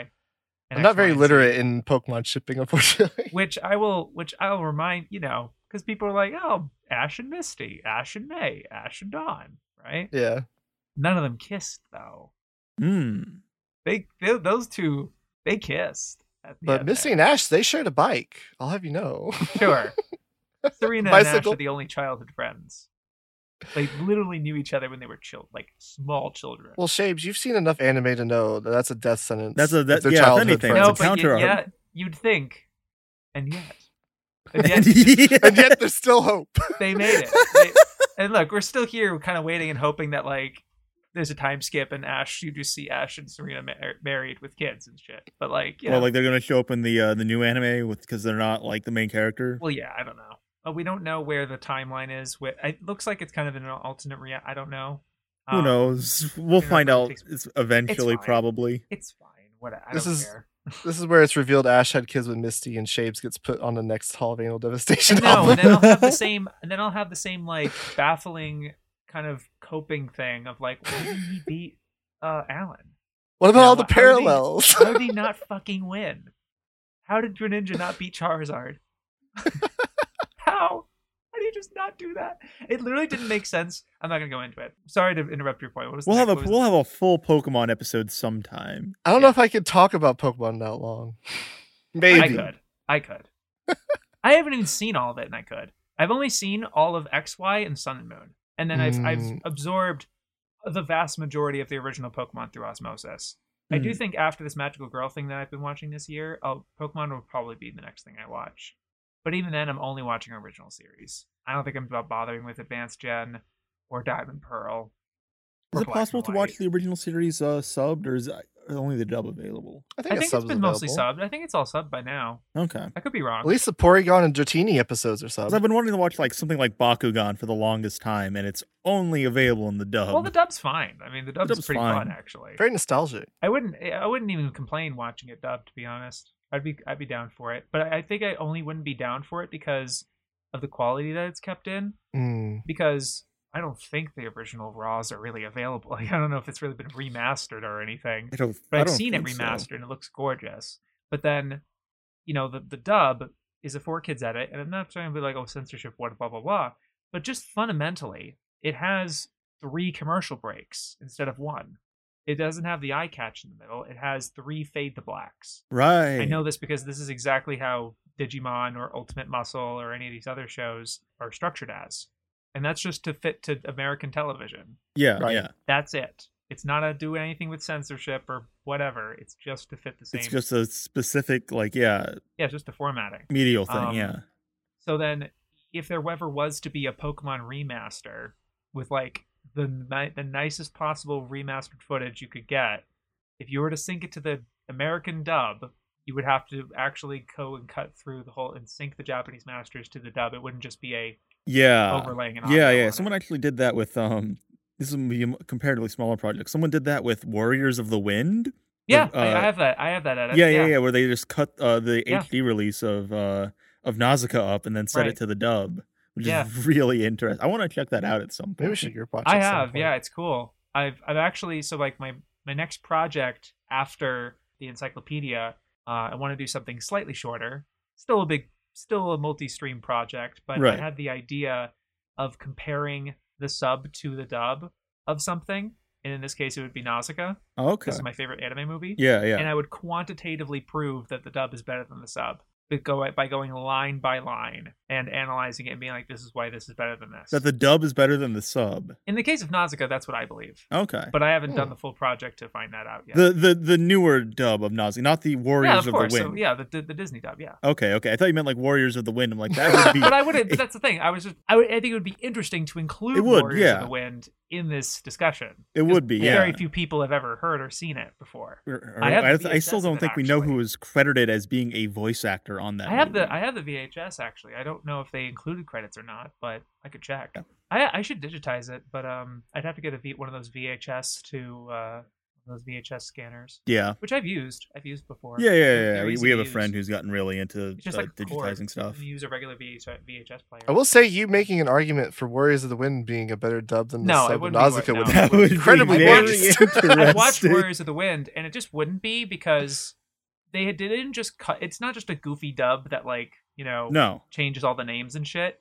They Right. literally cut a half hour out of the movie. Yeah, it's it's a it's ninety minutes instead of They two hours. Yeah, like they straight up don't. There's several Complete that fluff. Completely a dub for. unnecessary. You don't need it.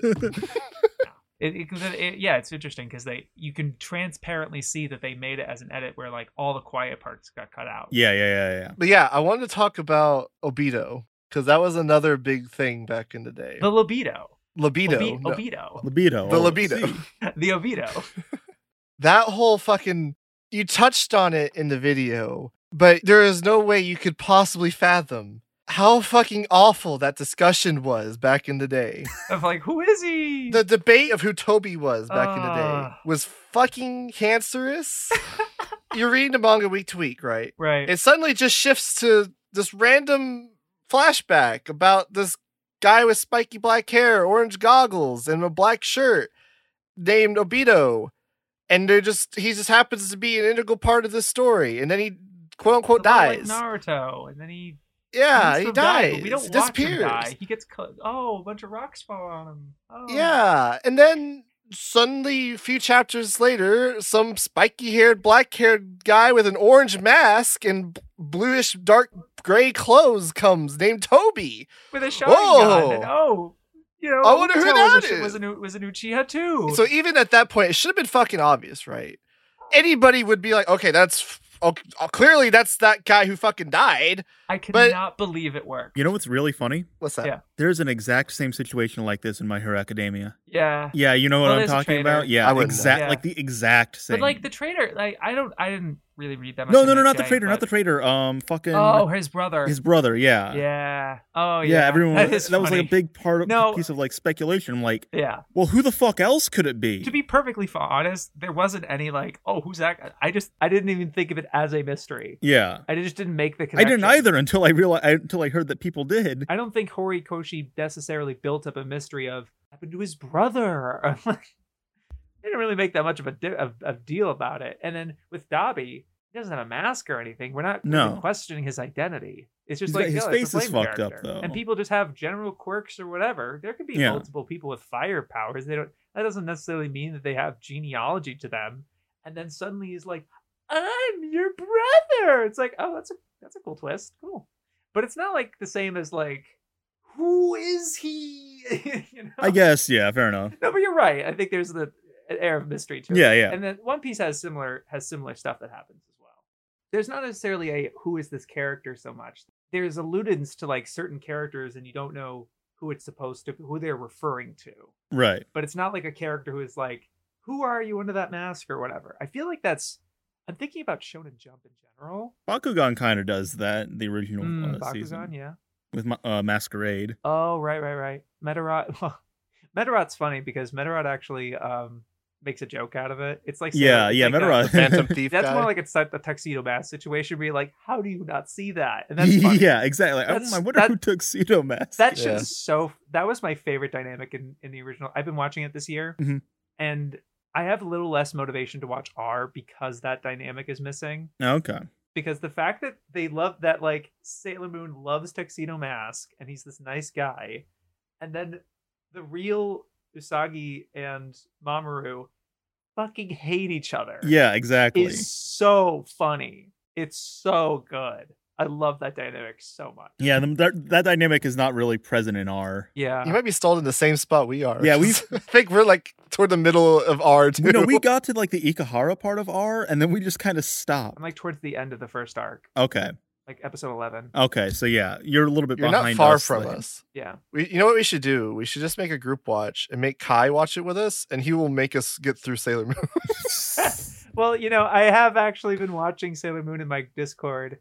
I've just made it a habit that like every time I decide to watch Sailor Moon, I don't at anybody. Oh, sometimes I've added people. I just start watching it in my Discord. Yeah. And people notice that I'm in there and live and stuff, and they just pop in and be like, "What are we watching?" And- What are you What are you watching? Sailor Moon. All right, fair enough. You're watching Sailor Moon now. And so, I, I unfortunately, I feel like I've been kind of half paying attention to most of Sailor Moon, but I've liked it. It's, I've enjoyed. it's I've fine. enjoyed It's like very light. I check out anytime the fight starts in an episode because I'm just like, yeah, that's, yeah. that's the best. That's part of the reason. Yeah, that I- yeah. It's just like, I, I like all like the starts, slice of like, life yeah. stuff. It's just whenever Episode's like the villain shows up, and they got to fight. I'm like, okay, yep. Me, and- me and Kai have gotten into an check phone. argument because I don't like Sailor Moon. period. I don't dislike. I don't think it's a bad show, but I just don't like. I, I'm not like in love with it. You know what I mean? Okay. Like Yeah. I'm not. I don't really like it. Like like You're like you're like Lines in most and being like, I didn't like Berserk, but I didn't dislike it. It's like, all right. Yeah, it's- yeah, okay. okay. It's it's one of those like six out of tens. It's fine. I'm I'm not. I don't you love just don't have anything to say about it. Right. I am currently the same with Steins Gate. Mm. I just started it.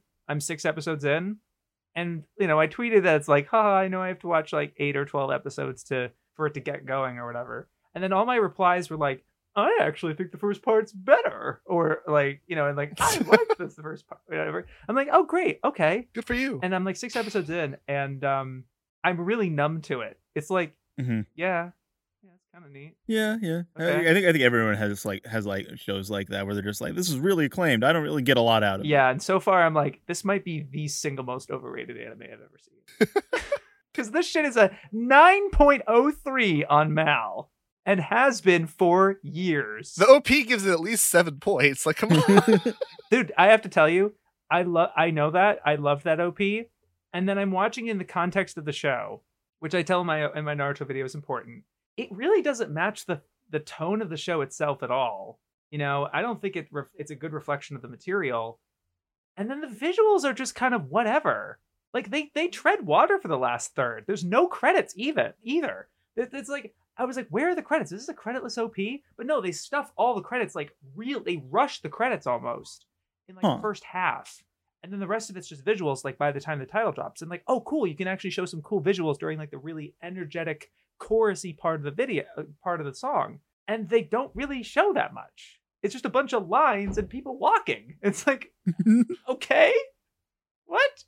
Actually, damn, not not as great. I I love the song. Don't get me wrong. The song is Yeah. poggers. You know what isn't Song is poggers? banger. The ED. The, the, the ED is E. nothing burger. yeah, I think a lot of anime suffer from that. Like No, they, they don't. feel like Berserk, Ojamajo Doremi, Sunred, like most of my top 10, they got banger E ED. yeah, like there's definitely banger EDs, but I think a lot like when you look through like every anime or something, like a lot of them to, are just kind of like. that's an interesting quandary. I have to look at that and just be like, actually, I That's like certainly that not the case for this season. It seems, Moomy. Mm, with the EDs specifically. Yeah, there have been some pretty tight EDs this season. nice. I don't remember any of the EDs. I'm not watching anything honest. this season. Okay. I mean, half the time when we watch an ED, I'm like arguing with you about if they're fucking insomnia. If they're fucking insomniac or not, that's a good point. That's a good point. Mm, I mean. I, I'm also just kind of like on my phone for a lot of the EDs as well. damn, haha. or like, what are we watching next? Well, you know, I'm checking. I'm digesting, keeping track. There's there's there's some EDs. It's like yeah, okay, but the, you know, I will say too, there was definitely EDs when I watched for the first time, like Escaflowne, where I watched it on my own and I didn't remember the ED for shit. I I don't think I I watched it all the way through once and then it just wasn't it for me. But Mhm. then uh, I would rewatch. I rewatched the Escaflowne recently with Definitive Anime Chat, and because there was a lot of discussion that happened or like reactions to the rest of the episode, I would listen through the whole ED and actually got really attached to it. And I Hmm. really like Mm. it. Um, not to mention, uh, we realized that the, the the next episode previews for Escaflowne somehow go so hard, and it just makes you like really want to see the next episode, Huh. even though I've already seen it. You know. yeah. Yeah, so it was just like that was really interesting to me. Um, that happens with me too. Like we wa- we watched, uh, or I guess we are still technically watching "You're Under Arrest," the TV series. nice. Oh, And, yeah. like the first ED for me is. I mean, it's it's not bad, but it's kind of whatever. But like, the more I listen to it, the more I kind of get attached to it. I'm like, oh, this is a nice song. I want to listen to it while I'm at work. I want to. Right. A lot of the time, I think it's it, it takes a lot more for an ED to warm up than like an OP for some reason. Yeah. I don't know why. I don't think because probably because I don't make them as Uh, catchy. well, as EDs, often. the, the stereotype is that EDs are Yes. always like more low key than the, That's the than like thing. the Yeah, opening, which is meant to be like very like They're up- like winding you down. Yes, Yeah, yes, yes, I- yes. Then you you have have stuff like Gankutsuou, which does the exact fucking opposite, but that's like the Mm. general case. You know, it's uh, Gank is one of those. You remember I was talking about quads a while back. uh-huh. Uh-huh. That was another one of those. Um, fell off. really. Didn't, didn't like it. And you know, it, that was again, that was another similar thing with Utena where I just had misplaced expectations with it. Mm. I was really dumb. I had never Mhm. seen, I had never really read the original Count of Monte Cristo. I Yeah. had the assumption because I heard it was a revenge story. Yeah. So I thought what was supposed to happen was the main boy Oh, in Gankutsuou, something terrible happens to him from this count. And he's the one that gets the revenge. no, yeah, the anime is structurally different than the book. But the anime is different from the book because the main character isn't it's the fucking count and that's the guy who's supposed to get the revenge yeah, on the three fathers and stuff. yeah, the anime makes the uh, count's identity like a mystery, which is interesting. Yeah. And it makes it com- it's completely different. Yeah. So I just had way different like skewed fucking like what the fuck and I completely shut out of it. The other three I was watching at that and again, logic, you don't have to understand why it was these three. I believe it was Wolf's Rain, Takarajima, and Argento Soma. Hmm. and I don't tell me why. I don't.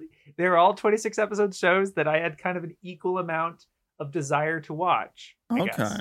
They're kind of an adventurous type, and um, for it like MC kind of tortured in a way, in, in some Yeah. way, I guess. I don't know. They gave me vibes that was like these. Are, none of these are shows that I had seen before, you know. So these Right. are like, it's- so it's just sort of a weird decision making thing. But um, loved Wolf's Rain and Takarajima specifically. I think Wolf's Rain I ended up liking the most actually. Argento Soma was good. I liked it. It was like yeah, that was cool. That was really interesting. And then Gank, I would just I I started it started bothering me about like the Gonzo designs, not the CG or even like the but like the uh, the things that they static were doing. powder visuals. I don't know. It was just the yeah, it was just the um how lopsided the faces felt. Mm. You know, there was just something about it. And it, I remember, I don't remember what it was, but I clipped something that I was just like raging over. it was some, it was some visual choice, and like that looks so stupid or, or whatever. I don't know. I just it got under my skin. Unfortunately, It's interesting. I, I wonder how common that is that people do it because I've actually, and it's not like I like thought it was like a thing, but I watched um Galaxy Express three nine, Urusei Yatsura, and Card Captor Sakura together. Nice. Well, okay, I watched it to a point where like the first Right. episodes or so, I alternated like Sakura, Galaxy Express. Well, yeah, Urusei because like Yatsura. Urusei Yatsura is literally twice the length of Sakura. Yeah, and then at some point, like I got really invested in Sakura, so then I just finished Sakura, Right. and then I got back into Galaxy Express and finished Galaxy Express. Mhm. I'm still watching Urusei Yatsura like six years later. No, but I'm with you. I I was stuck on Urusei Yatsura for years too. I think I started it in 2016, and then it was sometime in 2018 where I was still stuck on episode 78. I'll never forget this. It was like 78, and I was like, "Fucking hell! I just gotta get through it." Finally, got through watching all of it. I think I'm on 78 actually. I ended up. Do- that was That's the thing where I was watching one episode a day of Gintama Mhm. for a whole year because it was finishing, and it was like 365 episodes roughly. So that's what I was doing, and I was like, okay, I'm watching an episode of Gintama a day. Why don't I watch an episode of Urusei along with it, and then I can actually fucking finish it? And I was able to. And so right after that, I was like, okay, why don't I watch Maison Ikkoku after that? And so that's how I watched Maison Ikkoku, and, and that sort of logic is how I was able, able to carry this that. podcast is a known Maison Ikkoku fan podcast. Very true. We love Maison Ikkoku. We love. Yeah, Ma- I've not seen. you it. don't like we it? love Masonic. I don't hate it, but I like Orange Road better. So Okay. Well, I'll let you know. I've tried watching Orange Road twice. you don't like it? it's it's been one of those things where it's like I've tried it, and I'm like I'll watch it later. You know, it just it wasn't. It's not like a dropping Mm. sort of thing, but it basically is. Lumi, you and William Chow are the only two who seem to like Orange Road the most out of that bunch. To be fair, William Chow does have some pretty base taste. He does like Hime Chen's ribbon. I, got, I gotta respect it. Gotta it. respect it. Kiss the ring. There's our ob- I- obligatory mention of William Chow this episode.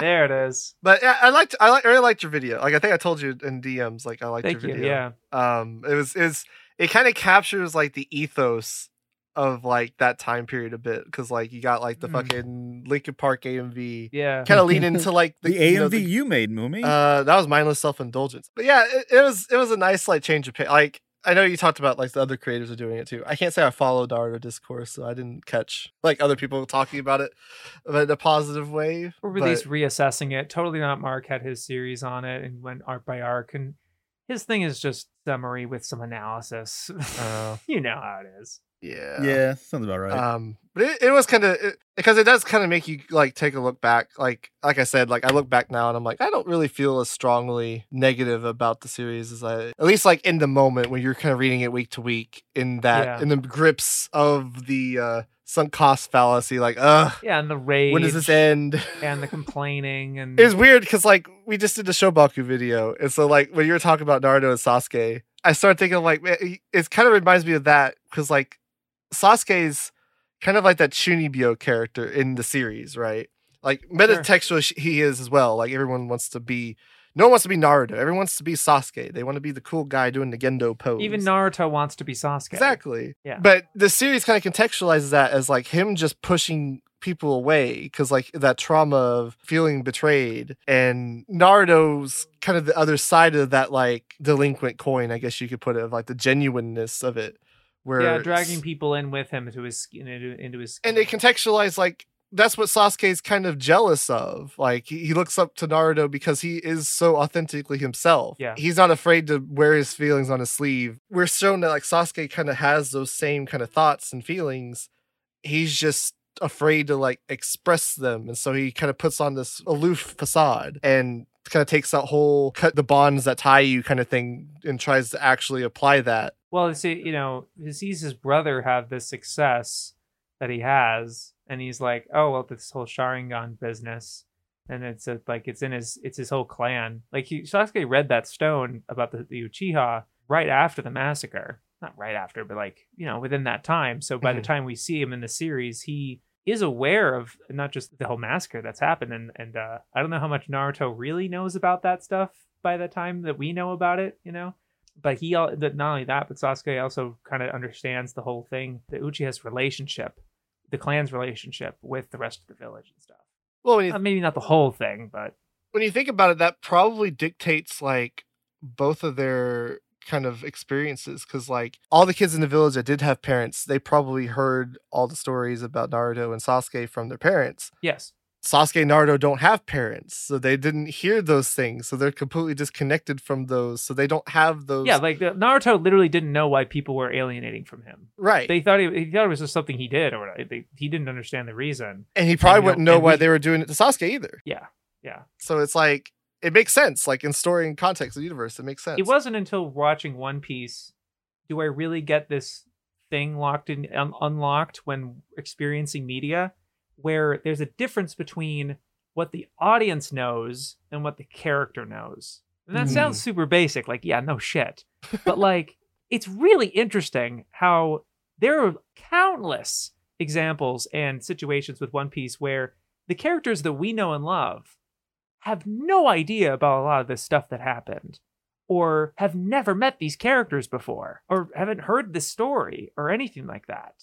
It really resonated with me because of um the way Luffy treats with um Arlong uh-huh in, in Arlong Park, where they're like, Don't you want to hear Nami's tragic backstory? He's like, No, not really. I I kind of don't give a shit. And, and he's like, Where are you going? Not here. I'm just, I'm just walking that way. He's just like he's like, I just don't want to hear it. Not out of a you know a squeamish or anything. He just doesn't he doesn't care. And I love that about him. And it makes that moment where he says that he'll help her so much more powerful which is like you know that's the scene that's so that's kind of shared a lot is memed a lot and i knew about it through cultural osmosis but what really landed it for me was that i had no idea that like when she says you have no idea what's going on with me you don't know what i'm going through right now. And he's like yeah i don't.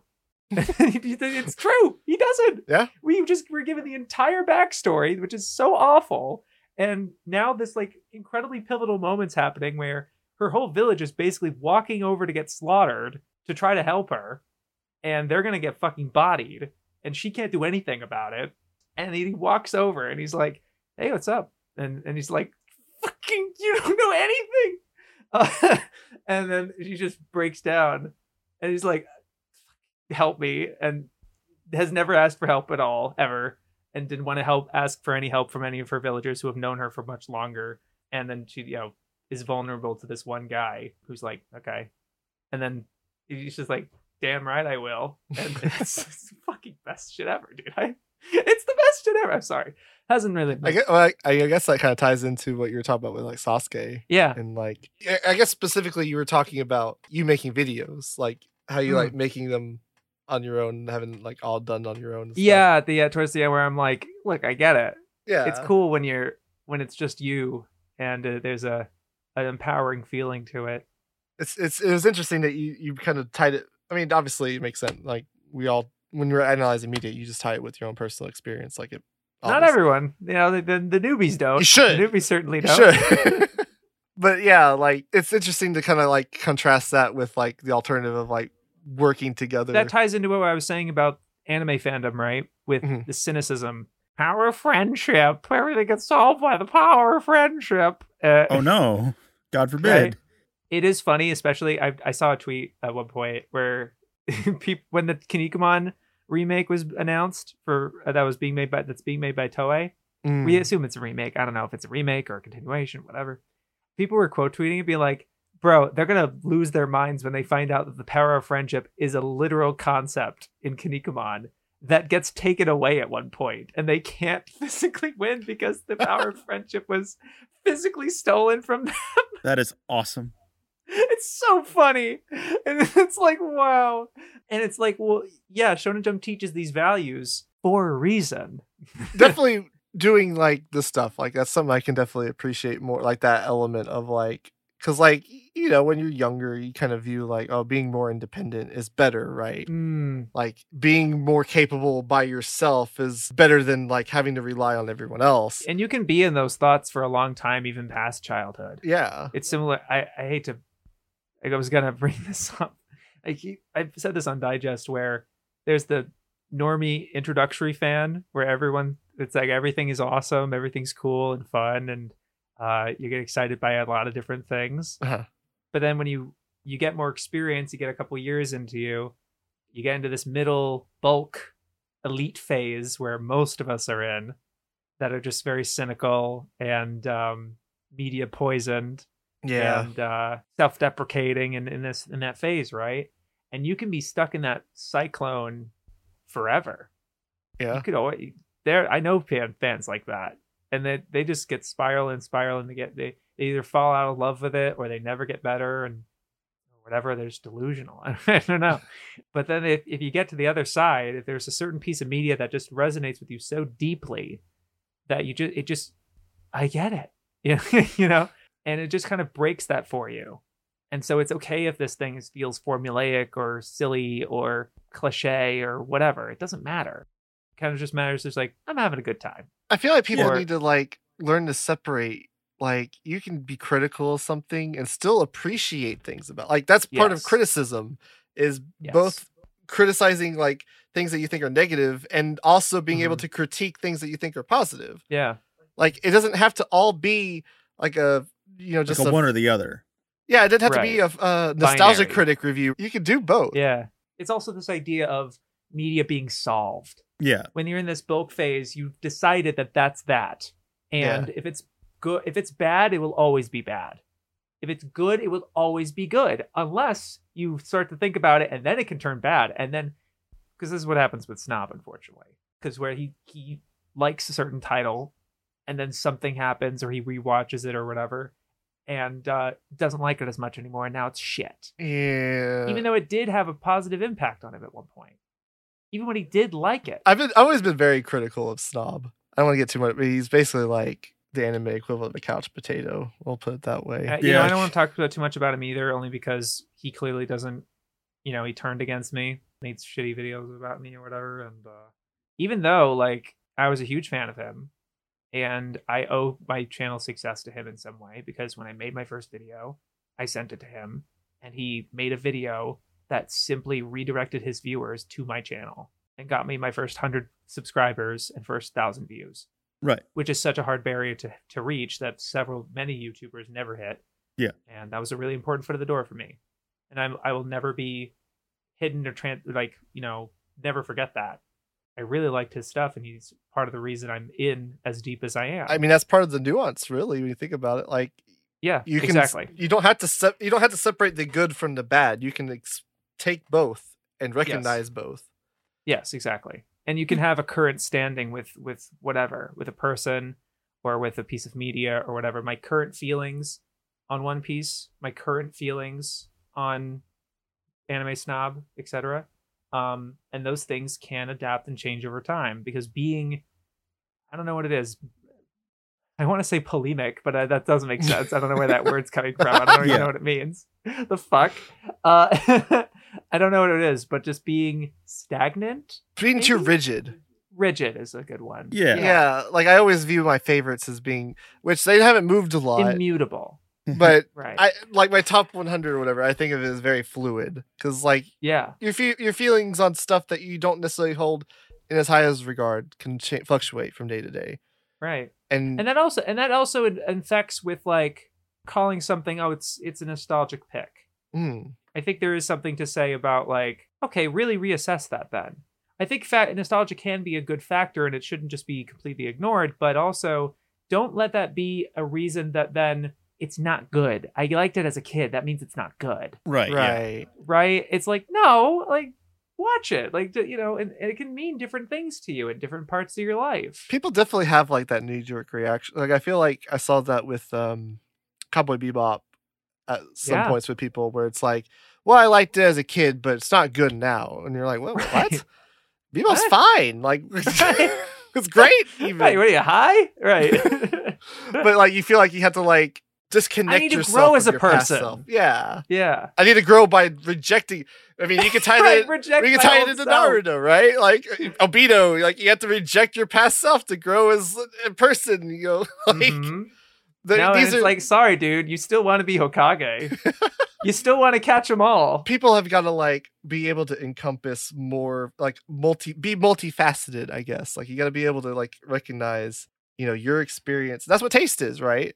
Like yes. taste is experience and mm-hmm. preferences. Experience being how much anime you watched, or how- which what ones is- you've watched at what time which ones you exactly what you've experienced in your life, like what's going to resonate with you on a personal level, Right. and then your preferences, which are typically formed from your experiences. But you know, like, do you prefer this genre over this genre? Yeah. You know, So- the fact that I watched the Akuma-kun movie, which I distinct I I'm pretty sure that was the first piece of anime that was the first anime that I watched without subtitles. I'm pretty sure it was that one. It was either that one or Apache Yakyuugun. That was another really early one for me. uh, That I just happened to find all on YouTube and it didn't have subs and no one had subs nowhere. So I was like, fuck it. um but Akuma, Akuma-kun at the time it the movie didn't have subs. It now do, now it does because it's just a movie. And I watched it in my college's amphitheater. Like it had this gate, it had this big auditorium Mhm. with a giant screen, and I was able to rent that room out for screenings for anime stuff. And there was a time where I had it rented out, and no one was no one came, and it was like I think it was close to midnight. It had to be late as fuck. It was like really late at night, and I was the only one in this in this room, giant auditorium, and I put this movie on. It's so fucking transcendent in that regard. It's Mhm. it, it really like is a meaningful experience for me. You know, there's some anime where you can't remember where you were or um, what year you watched it in, even.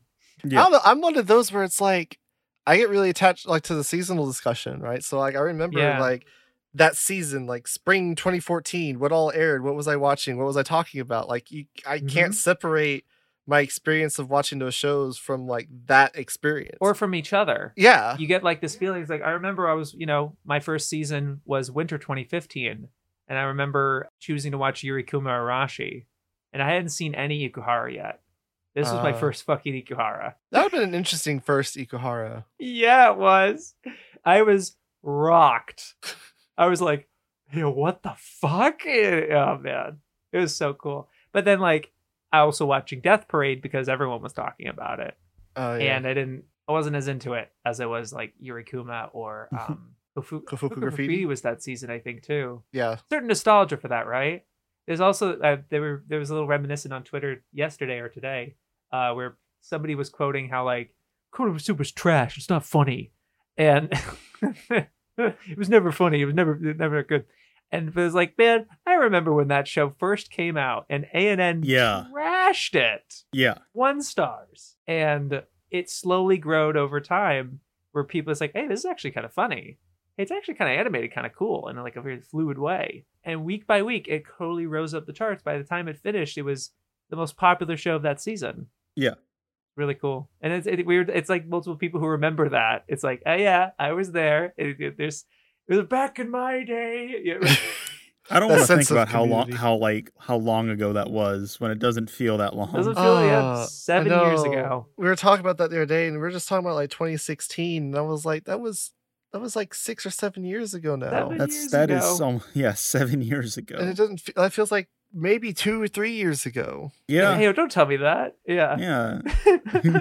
yeah. Awful. but it, they, you know there's that past and you're right and so it's like um that's sort of what makes me worried i keep we keep looping around back around and stuff to stuff but like with digest you know it makes me worried about how um level people have moved on stopped making videos and like i went to um lachlan and zaria's wedding Hmm. and there was a lot of former anitubers there and they were all like chumming it up how none of us make videos anymore Uh, except me i was making videos yeah. and but like Lexi Mathwiz hadn't made any videos in a while. She still does. She's still kind of active, but still really not as much. You know, and then Zaria and and Lachlan both cold turkey retired. Jack was probably done. Sub was probably done. a lot of even like people that are still around. Like, I mean, Joe posted that video the other day of how he's kind of He's pivoting, right? Yeah. Yeah. Yeah. and I mean the general sentiment just seems like, what's the point? And it's kind of sad Yeah. because like we're kind of we're we're moving into the post postmodern period, whatever you want to call it, the post Sure. like Anitube boob or something. I guess Sure. you, you want to try to define it. so to me and and so to me it's like what i think i want to focus on now is fostering that continued enjoyment and passion for this stuff i think this stuff like this is fantastic of us being able to talk like this and everything but Mhm. it's you know fostering these other fans and stuff that want to keep around and uh and foster what are we taught what are you watching and keeping this because all of us are growing older and um i'm sure this is something the old guard has probably dealt with too they've probably had countless they've probably have people who have passed away at this point Yeah. that that they used to talk about this stuff with for decades. It's funny. I was reading a, a, a interview that Connor did with somebody with a, like a interview or whatever because they're he's grown he's grown so much. He's so he's like really impressive how how uh, far he's climbed. Where he was talking about how he's like I am fully aware that I'm not going to be able to do this forever. I'm not going to be this young or you know into this stuff. He he said how like it was around the time Trash Taste was happening that he fell out of anime. And He's not much of an anime fan. He's still casual. He still likes it or whatever. But it's not the same. right. The same thing with Anime Man with Joey. And I get that people have their issues with him, and he's said whatever shit. But I've said I've made it clear that I really admire that he is open and willing to explore different passions of his. Where he has a whole clothing brand now. He produces a lot of music, you know, and, he, and he's reinventing himself. And Foss and still kind of challenge. Gig is also for challenging himself, and you know, because they're all older now. They're Gig literally just got married, right? Yeah. one of them is going to have a kid by this like sometime and that's going to be fucking weird and now all Yeah. of them just like oh god i mean this is completely uncharted territory Well, that's here. like something I like I've wondered about with like YouTube in general is like yeah with youtube yeah. seeing people get like content creators. There's like a weird parasociality to it, and just seeing them like get older and shit is weird. it is and it makes you think about like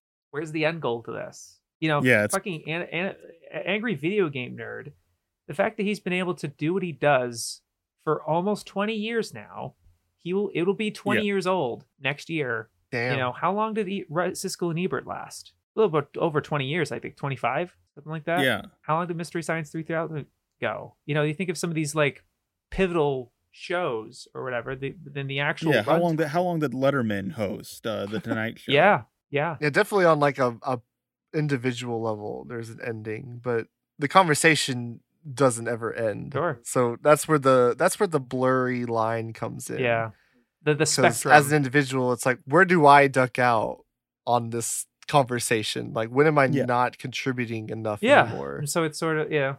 and that's why I was sort of thinking about with me, despite my size and like relative success, it's you know, it's, I, I got a couple hundred k videos. That's kind of cool. Yeah. 19k subs isn't noth- isn't something to sniff about. That's cool. But it's sort of like what's the overall picture and, and where I'm going, I guess. Yeah. And I'm just kind of happy at this point that I'm still making videos. I'm still active. Yeah. Yeah. After uh 7 years, October 2016 will be my was my first video. So it'll be 7 by this uh, this October. I really want to do at least 10 years. At least. Mm. We've been doing this for what, Moomy? Like a year and a half? It doesn't feel that long. Mm-hmm. Us? Yeah. That when it reached like close to 10 years, I was like, well, I'm still here. Yeah. Might as well- Yeah. I think it's I think it's hit ten years for me by now. Yeah. Like, might as well start talking about it. right. Yeah. Yeah, and sharing your experiences and stuff. you know, me and Sai, like, at least for me, I can speak for my, I won't speak for Sai. He can talk for himself because he's Yeah. here. He's here this Yeah. time.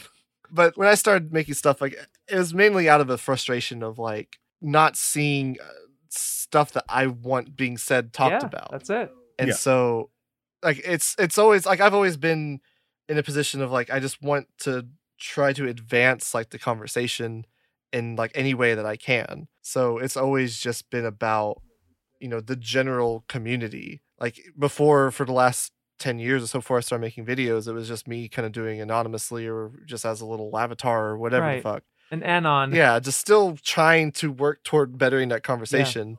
And like now like i'm doing videos because like it's it's a good creative outlet for me like i realized i needed Right. It one sustains your own passion for this stuff as well as fostering it for others. exactly and like you can kind of start that dialogue and like you know we like watching anitube stuff it, to us it felt like stuff was stagnating a bit when we started making stuff and like this is kind of our way like ultimately what i would love to do with like this channel is like be able to kind of help smaller creators too Yeah. Like on the podcast specifically we've been getting bigger people on but like at some point i'd love to have like a mix of bigger people and smaller people where you can kind of mix that audience and be like hey if you like our that guy's stuff come check out our stuff if you like our stuff check out this other You know guy's something I really kinda thing. loved, but I and I don't think it would be possible now. But it was just so chaotic, and I, it was really only something Joe could do. Do you remember podcast? oh yeah yeah yeah i did watch Oh yeah. the videos he did where he did with like eye patch wolf holden and like Anime snob. smaller creators with him yeah I don't know if you could i mean you could do it but it just wouldn't be like that level it anymore, could, yeah, because like it, be- there's well, just I think it was it worked for me, but it also wasn't gonna like be sustainable or you know gonna be big or anything. right. Yeah. Because by design, it was nonsense.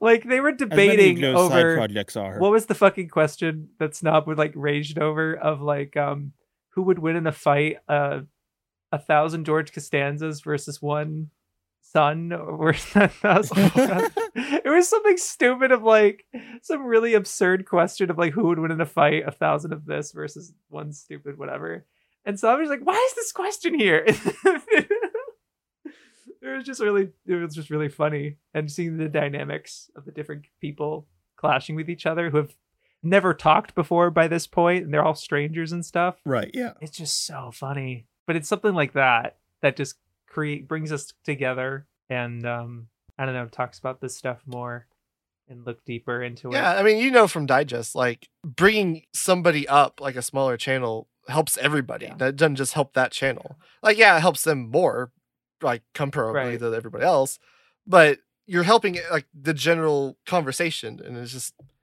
I don't know. It's it's a shame that we're at the point that we are right now in the general yeah sphere. i mean i was happy to do what i did and it, what i the thing i will take away from it is that like it really got me the attention of like other creators that have, that i wanted. Mhm. i had always really wanted to reach out to them and everything.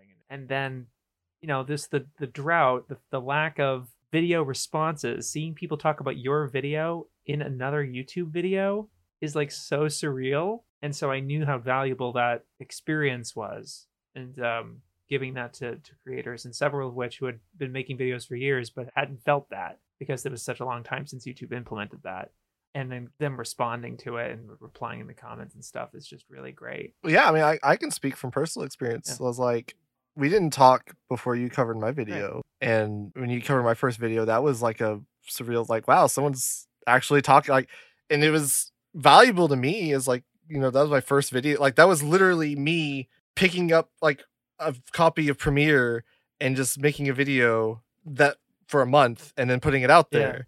I didn't know what the fuck I was doing, and so like having some kind of insight was like, wow, yeah, this is really great. Yeah, like, for sure. And I it- can't. And I feel bad that I can't do that for everybody because I wouldn't happen to be interested in their first video or um, Yeah. or catch them at their first video.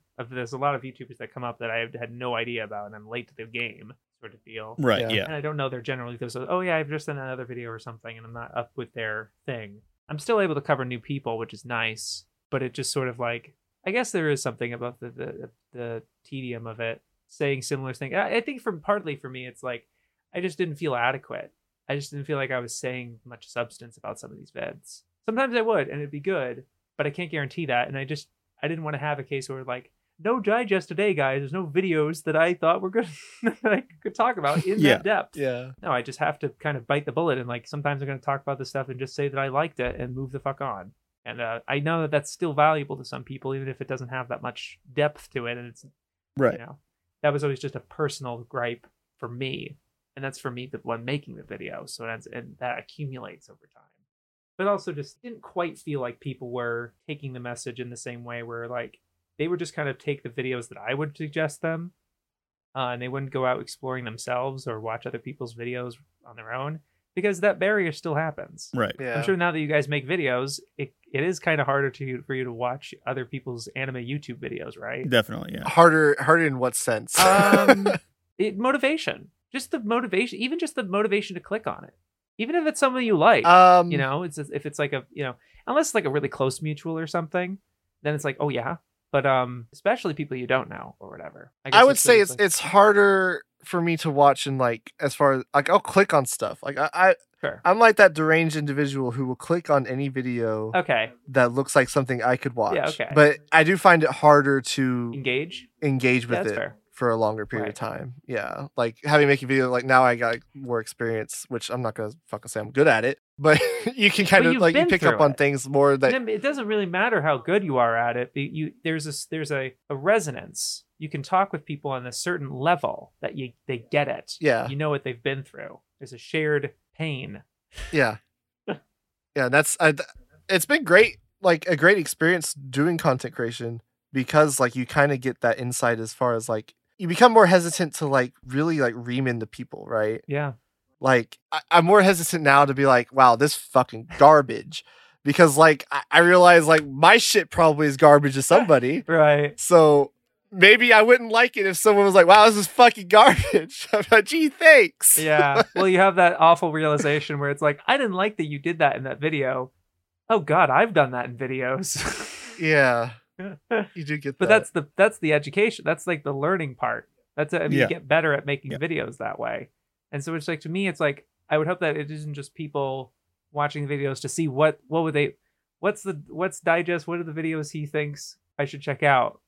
No, it's more like um I would want you to listen to the whole thing so that there's some kind of because sometimes I I glean commonalities with everything and I kind of make commentaries on the making of videos in general of like general practices and things to avoid and uh things that I want to see and encourage like collaboration and personal experiences. But yeah, it doesn't help that uh again YouTube has made it such a competition with all of us. Uh, Yeah. Every every channel's an island, very isolating job, even for the biggest channels. Yeah. Well, did you have did you have any uh, further questions about Naruto? well, I think I've got. I mean, if we're gonna be close, I do have one question I want to ask. Uh, why in Boruto was Sasuke fighting a Velociraptor? I don't know. That's kind of base. um, it was, it, to my knowledge, I'm not following Boruto either, but it was a